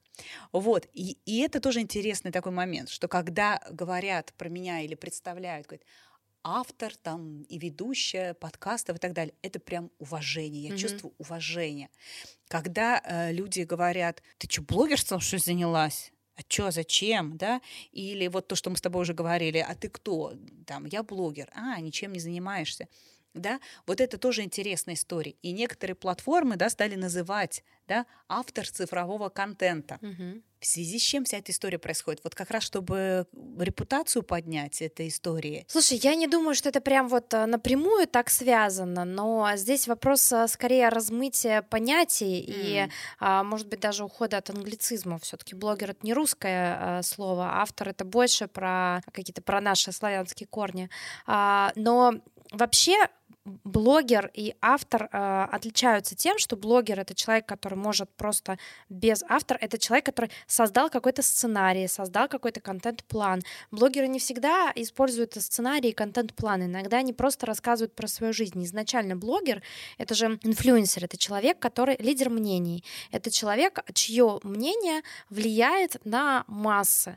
То есть это не обязательно должен быть какой-то авторский контент, который он продвигает. Это может быть просто его стиль жизни, а, через который он а, влияет на аудиторию, там, например, пропагандирует здоровый образ жизни или какие-то музыкальные веяния. Поэтому здесь разница глобально все-таки в подходах она есть, а, потому что блогер не всегда автор, а автор не всегда блогер. И, ну, опять же, мы возвращаемся, есть ли у вас сценарий, есть ли у вас контент-план. Сейчас действительно многие блогеры стараются придерживаться контент-плана, потому что тебе тяжело месяц за месяцем, mm-hmm. год за годом, будем а, выжимать из себя какие-то материалы, если ты заранее не сел и не подготовился. Ну, то есть в моменте генерить контент — это сложно. Поэтому, конечно, блогеры сейчас трансформируются в авторов.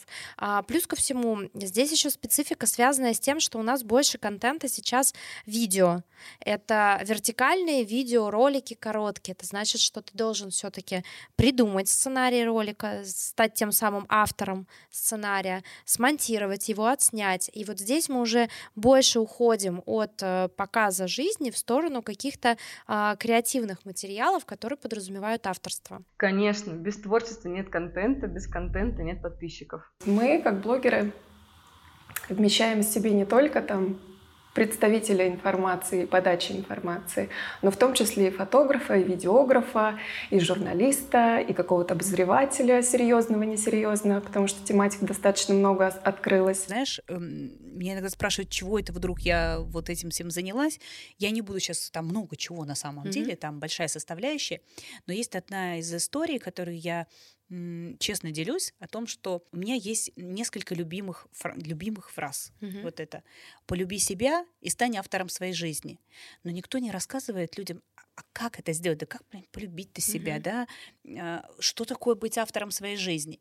И для меня, по сути, вот авторство, неважно где, да, в телеграм-канале ты, да, где, где ты ведешь, да, когда ты проявляешься в публичном поле, неважно про что, да, о чем это идет речь, ты переживаешь за судьбу своего района, да, там, то, что происходит, не знаю, в Брянской области, ты не можешь об этом не говорить, ты хочешь об этом говорить, ты просто переживаешь что происходит э, с, не знаю, с твоим районом в городе, да, э, сносят парк, не сносят, да, или то, что мы с тобой говорили, да, какой-то лайфстайл. Ты хочешь поделиться красотой, да, которую ты создаешь, да, это может быть э, стиль одежды, который, да, у тебя есть, и ты хочешь этим поделиться и так далее. Воспитанием детей какие-то истории, да, то есть это очень разная история, да, про автор какого ты контента, но если ты боишься проявляться хотя бы, назовем так, в соцсетях, пока так, да, э, не то, что даже на видео, видео там немножко все-таки, да, еще такая большая проявленность. Но если ты боишься хотя бы этот шажок сделать, заявить о себе, может быть, не, не сразу огромному количеству людей, но все-таки большему, чем твой близкий круг, да, твои друзья, твои коллеги и так далее, то сложно говорить про то, что ты сможешь полюбить себя. И самое главное — пойти по своему пути, стать автором своей жизни. Потому что быть автором своей жизни — это значит быть смелым, идти по своему пути и нести ответственность за те решения и за тот путь, который ты принимаешь, да, которым ты двигаешься. Поэтому я стала не только через свой пример, но вообще всегда говорю, проявляйтесь, угу. да, когда мне говорят, слушай, а вот я занимаюсь этим, да, вот мне сделать бренд-медиа, например, своей компании. Я говорю, если тебе есть что сказать, делай, да. Говорит, слушай, а вот я этим занимаюсь, а что мне говорить-то? У меня такая специфика, ну, не знаю, производственное очень производство, но очень хочется. Uh-huh. Человек мне говорит, очень хочется. Я говорю, так говори о том, что тебе хочется сказать. Говори, что тебе хочется сказать. Да, ты руководитель крупного производства.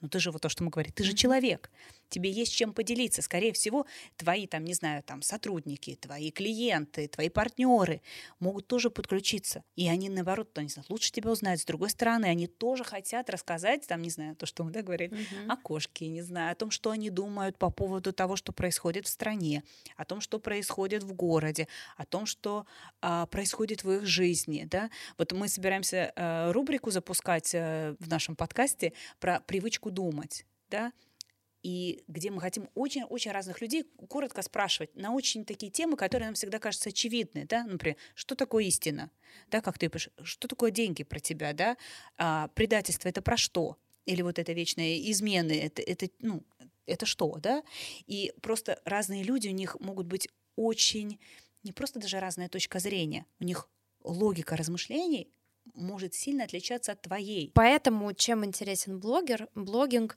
а, потому что люди рассказывают о том, через что они прошли, и это какие-то вещи откликаются за счет того, что вы прошли это вместе там в разное время, mm-hmm. а какие-то откликаются за счет того, что ты об этом даже не думала, для тебя это какой-то другой мир. Да, да, да, да. И я, конечно, просто всеми руками и ногами за и блогинг, и, в принципе, за интернет, потому что это история про самый быстрый сейчас социальный лифт в нашей жизни да? да. Я постоянно говорю про то, что даже люди с ограниченными возможностями физическими в состоянии получить эту профессию, неважно, это будет э, с SMM, да, связано с соцсетями или с эм, веб-строением, что называется. Мы в нашем образовательном проекте учили э, таких людей, это взрослые люди, и они э, содержат себя достойно. У них может mm-hmm. быть э, достаточно сложная форма ДЦП, но они в состоянии двигать мышкой, и этого достаточно, чтобы работать SEO-оптимизатором, например, mm-hmm. да, и не волочить ужасный, да, какой-то жизнь, да, и, и в общем, рано умереть, да, mm-hmm. а действительно достойно э, себя э, содержать, содержать mm-hmm. семью, своих родственников, да, часто уже престарелых и так далее. И блогинг — это одна из тем тоже социального лифта, и поэтому я всеми руками и ногами за это и считаю, что это тоже профессия уже современная, да, uh-huh. и мы все помним, ты вообще лучше можешь рассказать про то, как вот это девочки из Челябинска пекут тортики, да, и потом становятся мегаблогерами, да, с миллионными заработками и так далее, когда люди, вот то, что мы начали говорить, да, вот это красивые бровки и так далее и тому uh-huh. подобное, ты становишься сначала популярен, известен, возможно, в своем регионе, да, в своем городе, да, среди своих клиентов и так далее, а потом ты можешь вообще все больше и больше, да, вот эти переезда из Новосибирска в Москву, потому что ты миллионник, уже mm-hmm. у тебя другие да, охваты и так далее. Это прям действительно клевая история, поэтому я еще против запретов, потому что мы сразу убиваем историю с быстрым социальным лифтом. Нас приучили онлайн-школы, что можно за три недели стать э, дата-сайентистом, mm-hmm. ха-ха, а, и веб-дизайнером за, за два месяца, да. Слава богу, мы уже к этой мысли привыкли, mm-hmm. да, что действительно э, можно новую профессию достаточно быстро овладеть uh-huh. и сразу зарабатывать, э, даже я уже знаю, что сразу зарабатывать от 100 тысяч рублей. Давай поговорим про то, что все-таки блогер это профессия. Вот я абсолютно уверен, что это современная профессия. Да? Давай поговорим об этом, да, чтобы, например, успокоить mm-hmm. родителей и сказать, ребята, вообще это современная профессия. Блогер это сто процентов профессия, потому что времени ты тратишь целого кучу, а тебе нужно придумать контент, тебе нужно отснять. Отснять бывает э, не с первого раза получается. Конечно, это работа, кропотливая работа, да, сто процентов можно назвать э, блогерство новой профессией для женщин, потому что, во-первых, это, конечно же, проявление себя. Во-вторых, здесь вы можете получать деньги. В-третьих, самое главное, что вы можете работать даже в декрете, даже если у вас 15 детей, можно снимать как раз-таки этих детей, и вы найдете свою целевую аудиторию, потому что ну, у нас очень много мамочек. В нынешнее время, если я не ошибаюсь, то уже официально можно сказать, что блогер – это профессия – но и мое мнение, что данная профессия, она как второстепенная. В любом случае необходимо иметь образование, иметь опыт работы вне блогерства, а чтобы у вас была всегда какая-то почва под ногами, потому что мы на данный момент живем в такое нестабильное время и не знаешь, что будет завтра. Эта профессия, она не имеет ни мужского, ни женского, она, э, я считаю, что она наравне за, ну, то есть у нее нет пола. Э, и неважно, женщина ты, мужчина, ты блогер. Если ты блогер, ты несешь достаточно крупную информацию в массы и ты уже несешь ответственность за эту информацию. И как ты ее подаешь с женской точки зрения или с мужской точки зрения, не имеет значения. Все-таки это а, профессия, которая считает, что не нужно окрашивать в гендерный стереотип. Вообще, а, это действительно практически уже современная а, профессия. Ассоциация блогеров агентства АБА встречалась с правительством на предмет получения КВЭДа, что буквально вот в ближайшее время, в ближайшие месяцы сделает блогер блогерство официальной профессии. В данный момент, который мы имеем сейчас, документ по блогерству и работа с блогерами, это, конечно, полная профанация. И там много э, пунктов, по которым я не согласна, которые слишком спорные, как их доказывать никто не знает, как их оспаривать тоже никто не знает, поэтому это достаточно такая серьезная история, и этот документ требует э, тщательного подхода и изменения. А, насчет профессии, да, согласна, и ОКВЭД welcome. А, на самом деле, конкретно там, ассоциация, в которой я работаю, ведет достаточно большую работу, потому чтобы признать э, профессию блогером. Но здесь э, важно понимать, что мы как бы как бизнес хотим признать не просто профессию, да, а хотим э, признать вид экономической деятельности чтобы у блогеров и у агентств, которые работают с блогерами, был свой собственный аквет. И я надеюсь, что следом появятся какие-то институты, которые уже будут преподавать э, блогинг как предмет, который будет включать в себя маркетинг, финансы, налоги и так далее. А, то есть мы в этом направлении движемся, это классно. И ты права, что это действительно социальный лифт, потому что а, в условном маленьком городе там, может быть, и кассиры уже не нужны, потому что да. там а, количество рабочих мест ограничено. А блог блогинг, он позволяет тебе за счет пользы, которую ты несешь, не просто завоевать аудиторию, но и стать э, неким амбассадором, который еще и зарабатывает деньги. Вот одно, одно из самых популярных направлений это а, блогеры-скидочники, угу. которые ходят по магазинам, по различным там точкам, смотрят сайты и ищут а, какие-то дискаунты а, для аудитории. Вот, как правило, это та самая мамочка, которая сидит в декрете, у нее большой список того, что она должна купить, она ищет наилучшую цену, сторону. Она делится с этим сначала со своими подружками, потом к ней в блог приходят а, другие подружки, подружки другие мамочки, и у нее уже собирается комьюнити, которое помогает ей с наполнением контента. То есть не всегда она остается тем человеком, который ищет скидки, остальные потребляют. У нее уже появляется сообщество, которое вместе с ней ходит по этим магазинам, ищет лучшую цену на тот или иной товар. И за счет этого это не только развитие блога, но это еще же очень крепкая а, связь между подписчиками блогерами, блогерами mm-hmm. за счет того, что они обмениваются вот этим контентом. Я начала э, свой блог вести, когда моему ребенку было 6 месяцев. Ходила с ней на руках, снимала скидки. До этого блог не вела, но вела активную социальную жизнь. В принципе, подписчиков у меня это было 2000. А, почему про скидки? У меня кума занимается тоже блогом э, новостным, и она мне скидывала всякие скидочки, говорит, вот смотри, прикольно. Я сначала думала мамские скидки выкладывать, но потом решила, что буду выкладывать общие скидки, поэтому сразу пошло, сразу пошел, пошла отдача.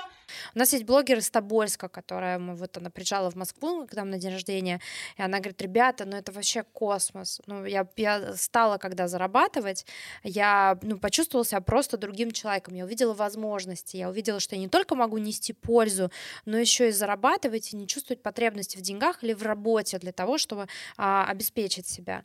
У нас есть а, достаточно большое количество блогеров-врачей. Mm-hmm. То есть это врачи, фельдшеры, а, педиатры, там, хирурги, которые в обычное время работают, а в, в свободное от работы время, ну, работают врачами, а в свободное от работы время они а, ведут свой блог. А, это, кстати, есть блогеры, которые в том числе работают со скидками, то есть э, как бы там такая врачебная какие-то ролики. Не зря я вспомнила пятерочку и магнит. Да, да, да, они пересекаются с дискаунтами просто потому, что корзины у пользователей становятся все уже, денег они хотят тратить все меньше, и ценность в таких блогерах как раз-таки в том, что они могут а, не просто там рассказать тебе что-то важное, что тебе поможет развиваться, они дают прикладные знания, где что купить подешевле. Uh-huh, uh-huh. А, потому что, ну, как бы едим мы все, едим мы много, как говорится, еда и детские праздники — это то, что никогда не уйдет из, на- из нашей жизни.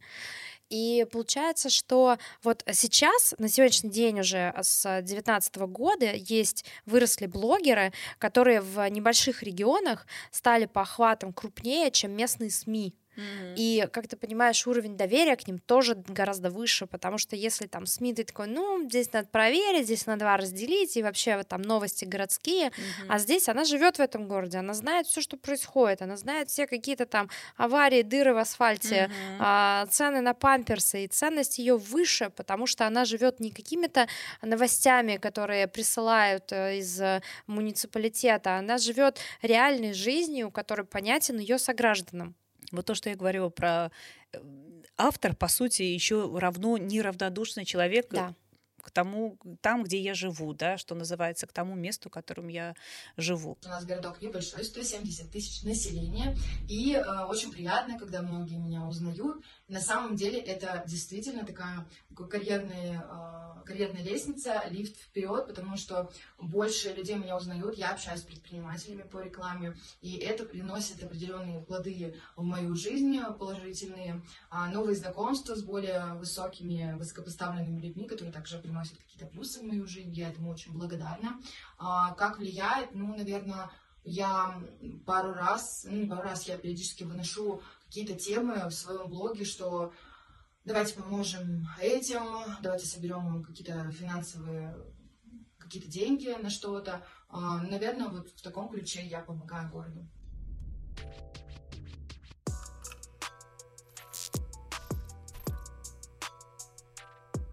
2020 года, да, не одна я, судя по всему, купила лампу домой, чтобы вести прямые эфиры. И, кстати, да, прямые эфиры вела вебинары, вот это началось в прямом эфире, пришлось лампу купить домой в домашних условиях, становиться блогером.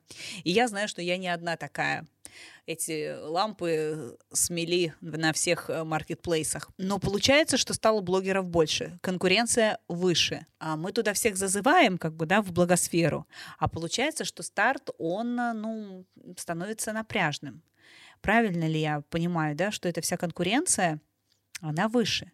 Причем не важно, важно в каком возрасте, да, то, что мы с тобой разговаривали за кадром, это тебе может быть и 70 лет, и 90, ну, то есть там все представлены уже, не только молодежь. С одной стороны, да, потому что действительно блогеров много, много разных соцсетей, много разного контента блогерского, авторского. А, вот тебе подкасты, если хочешь слушать аудио подкасты, видеоинтервью, ну все, что хочешь. Но с другой стороны, медиа контента самого стало меньше, потому что а, ну, новые программы они как бы не появляются. Все весь контент сосредоточен в соцсетях, и так или иначе у тебя все равно весь пользовательский интерес, вся вся аудитория пользователей, она сидит в соцсетях. И если раньше были там газеты, журналы, то сейчас интерес перенесся в цифру, в digital, в соцсети. Сейчас мы оказались в ситуации, когда а, такого понятия, как digital газеты или digital журналы угу. практически, практически нет. нет, к сожалению, да. И а, здесь, знаешь, вот ну такое, с одной стороны хорошо, с другой стороны плохо. Mm-hmm. И здесь вопрос сложный к дискуссии, это не станут ли блогеры донорами соцсетей, да. потому что так или иначе, а, они, их работа заключается в том, чтобы приводить больше людей на ту или иную соцсеть. Новые соцсети сейчас всячески борются за контент, за контент-мейкеров, за внимание блогеров и за классные какие-то ролики. А, и именно это является вот золотой жилой для любой соцсети. Mm-hmm. И здесь же, опять же, смотри, тоже есть все-таки региональное присутствие. Конечно, в Москве э, какие-то локальные паблики вести сложнее, потому что а, перегрев, да, угу. и конкуренция сумасшедшая. Но в Тобольске Или даже Все в Воронеже. открыты. Да, конечно, там гораздо меньше блогеров, поэтому как раз ребята из регионов, они имеют возможность, там э, в силу того, что технологии информации немножко на другом уровне mm-hmm. находятся, вот там у ребят есть возможность выйти и сделать что-то, что до этого еще не делали. А плюс ко всему всегда в благосфере идет ротация, появляются новые звездочки, затухают э, те звезды, которые были популярны еще пять лет назад. Э, с чего начинался русский YouTube? Катя Клэр, рэп, mm-hmm. А, Марьяна Ро, ну, в общем, э, ребята, о которых сейчас, они все еще известны, они все еще а, зарабатывают огромные деньги, но десятка лидеров, если ты посмотришь топ-10 блогеров, которые а, зарабатывали больше всего денег в 2018, там, в 2013 и сейчас, это абсолютно разные люди, и а, в каждом списке, в каждом рейтинге есть те, кто начал сам, кто добился всего сам, у кого не было там за спиной какой-то бешеной материальной поддержки, кто а, добился результатов э, вот этих умопомрачительных своим талантом. Если все-таки вот эта любимая тема про монетизацию, угу. да, как начать зарабатывать все-таки на а, том, что я делаю, да, на контенте, да, а, мы знаем, что в России с прошлого года, да, это стало сложнее, да, монетизация и так далее и тому подобное но все равно, что называется, деньги там uh-huh. есть. Деньги, за деньги, да. Э, как зарабатывать? Расскажи тогда про монетизацию, uh-huh. монетизацию, что сейчас приходится делать, не делать, да, куда идти. Может быть, ты скажешь, слушайте, вот эта площадка хорошо, а это не очень. Ну, смотри, во-первых, краудфандинг э, научил наших пользователей такой штуки, как донаты. Uh-huh. Есть Donation Alert, э, есть э, Boosty и Boosty это, кстати, российские ребята э, и Patreon. Uh-huh. Patreon зарубежный, но недоступно для российских карт, а вот Boosty как раз доступно, это донаты, ты можешь поддержать любимого автора, чтобы у него были как раз-таки средства, ресурсы для а, того, чтобы он продолжал делать то, что он делает, потому что понятно, что любой блог — это огромные затраты, а, это бешеные cost ы на аренду, на монтаж, на все. Это самый простой способ, просто донаты от твоих подписчиков. А, никуда не делай старая добрая реклама, интеграции, причем если раньше, например, а, Google позволял тебе интегрироваться в приролами и мидролами, mm-hmm. то есть небольшими видеороликами mm-hmm. перед э, видео или в середине видео, то сейчас то же самое можно купить у блогеров напрямую. Mm-hmm. Понятно, что закупить 100 блогеров руками сложно, но можно. Есть огромное количество платформ и агентств, которые позволяют это сделать массово. Математика примерно такая же, то есть я не могу сказать, что цены с точки зрения закупки CPV оплаты за просмотр сильно выросла. Угу. Примерно в тех же цифрах мы и остались. А разница в том, что сейчас, соответственно, весь объем а, денег идет к блогеру, и конкуренция как раз-таки за рекламные бюджеты, она все-таки стала выше, потому что ушли западные бренды. Угу.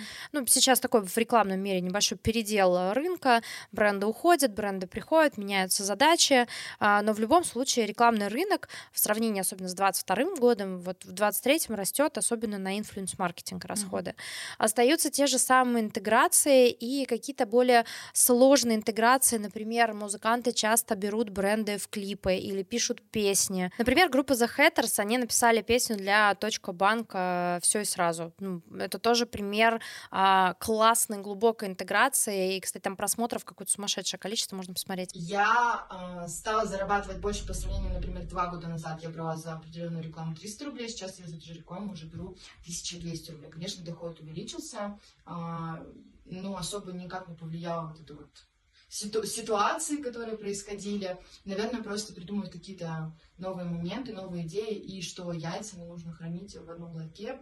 В тот момент я начала активно вести группу ВКонтакте, и в Телеграме, и в ТикТоке пыталась, пока его тоже не закрыли. Сейчас пытаюсь на Ютубе шоты выкладывать. Поэтому нужно все-таки не в одном месте сосредоточиться, а пытаться выкладывать контент в разные места.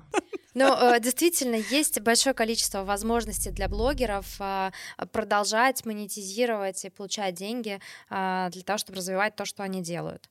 Да, какие-то стандартные инструменты с монетизацией от соцсетей они ушли, но мне кажется, это временно, потому что сейчас появляется большое количество новых соцсетей, и они как раз-таки практически все заинтересованы в том, чтобы привлекать контент-мейкеров mm-hmm. на свою сторону и платить им за просмотры. И а, если говорить про старичков, то ВК тоже разрабатывает разрабатывает инструменты, которые позволяют блогерам монетизировать а, охваты, просмотры и контент. Я думаю, что там к концу 2023 года уже можно будет посмотреть на какие-то прайсы, которые mm-hmm. будут доступны контент-мейкеров. Mm-hmm. Но это точно вопрос, которым озадачены э, крупные площадки и которые э, решают этот вопрос.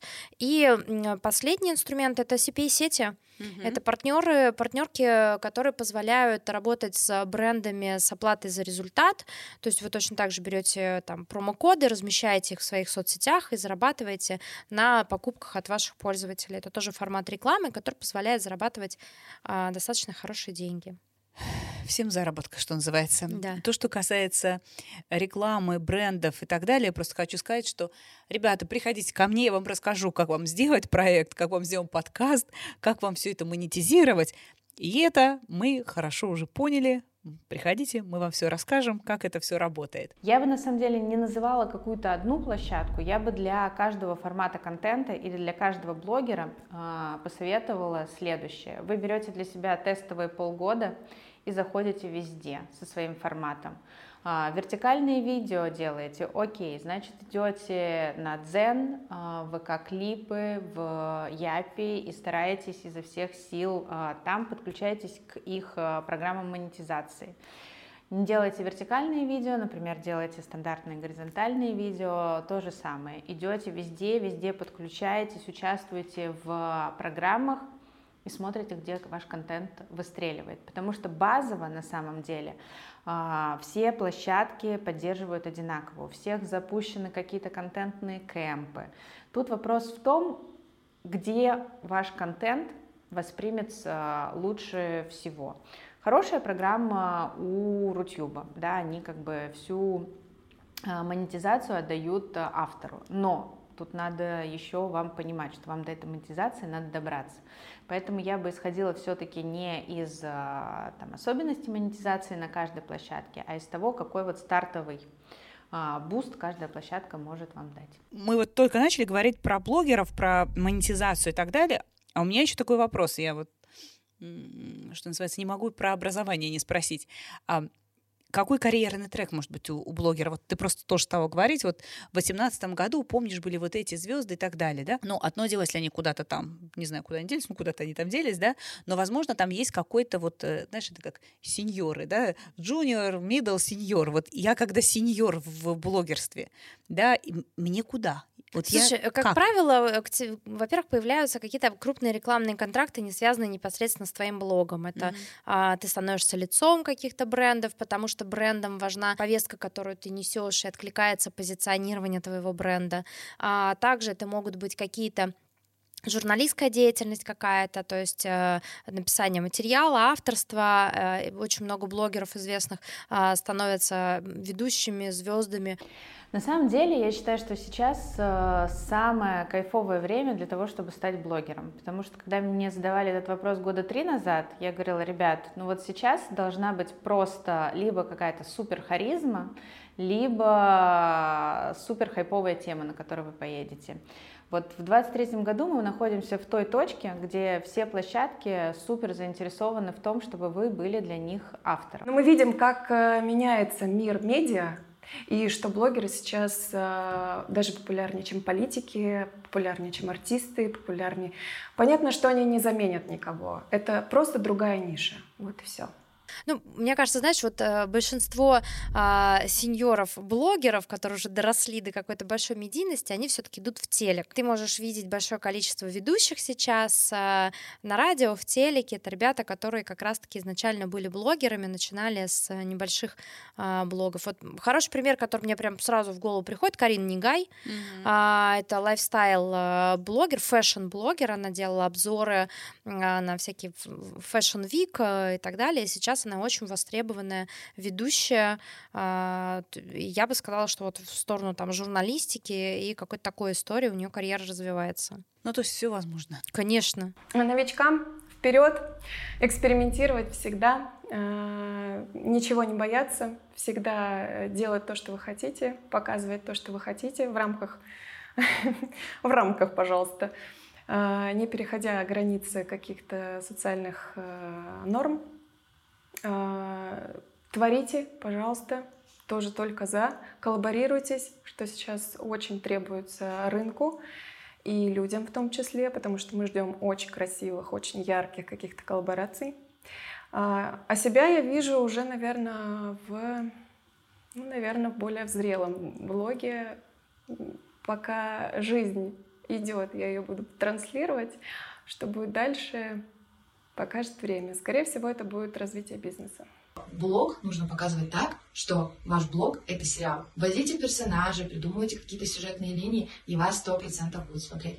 Женщина может выбирать профессию такую, которая ей нравится, и если ей нравится быть блогером, то почему бы и нет, это классное решение, потому что благодаря этому можно зарабатывать неплохие деньги, на которые можно существовать и обеспечивать себя, при этом делать все в кайф, и мы такие эмоциональные существа, а, и этими эмоциями часто а, их настолько много, что ими даже не поделишься с подругами, с парнем, они от тебя устанут. И появилась классная возможность действительно делиться своим опытом, своими эмоциями а, через экран, Э, со своими любимыми подписчиками и зрителями. Ты можешь делать это практически 24 на 7, любое удобное для тебя время, и это тоже как такая классная медитация. В общем, профессия реально крутая.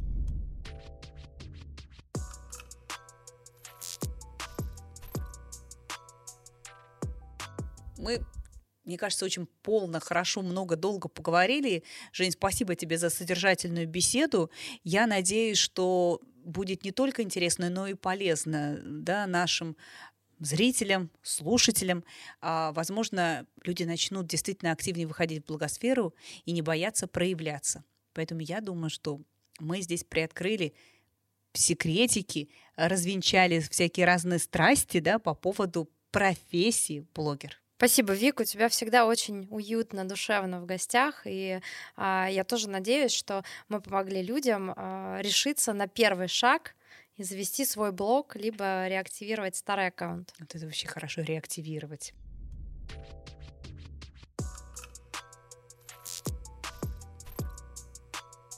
Блогер сегодня – это такая же профессия, как и повар, учитель или директор школы.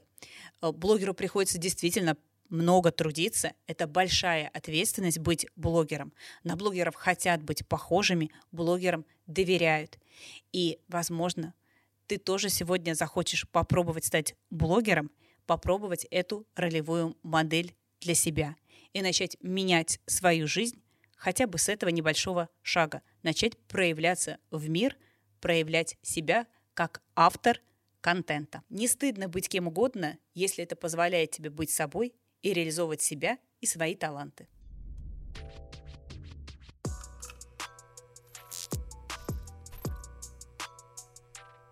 Поддерживайте наш подкаст, наш выпуск Digital Зеркало Girl Power.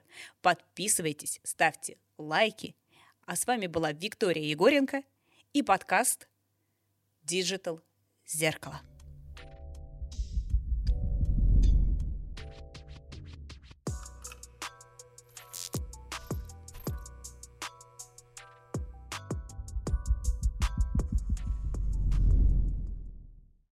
Что такое видеоподкаст?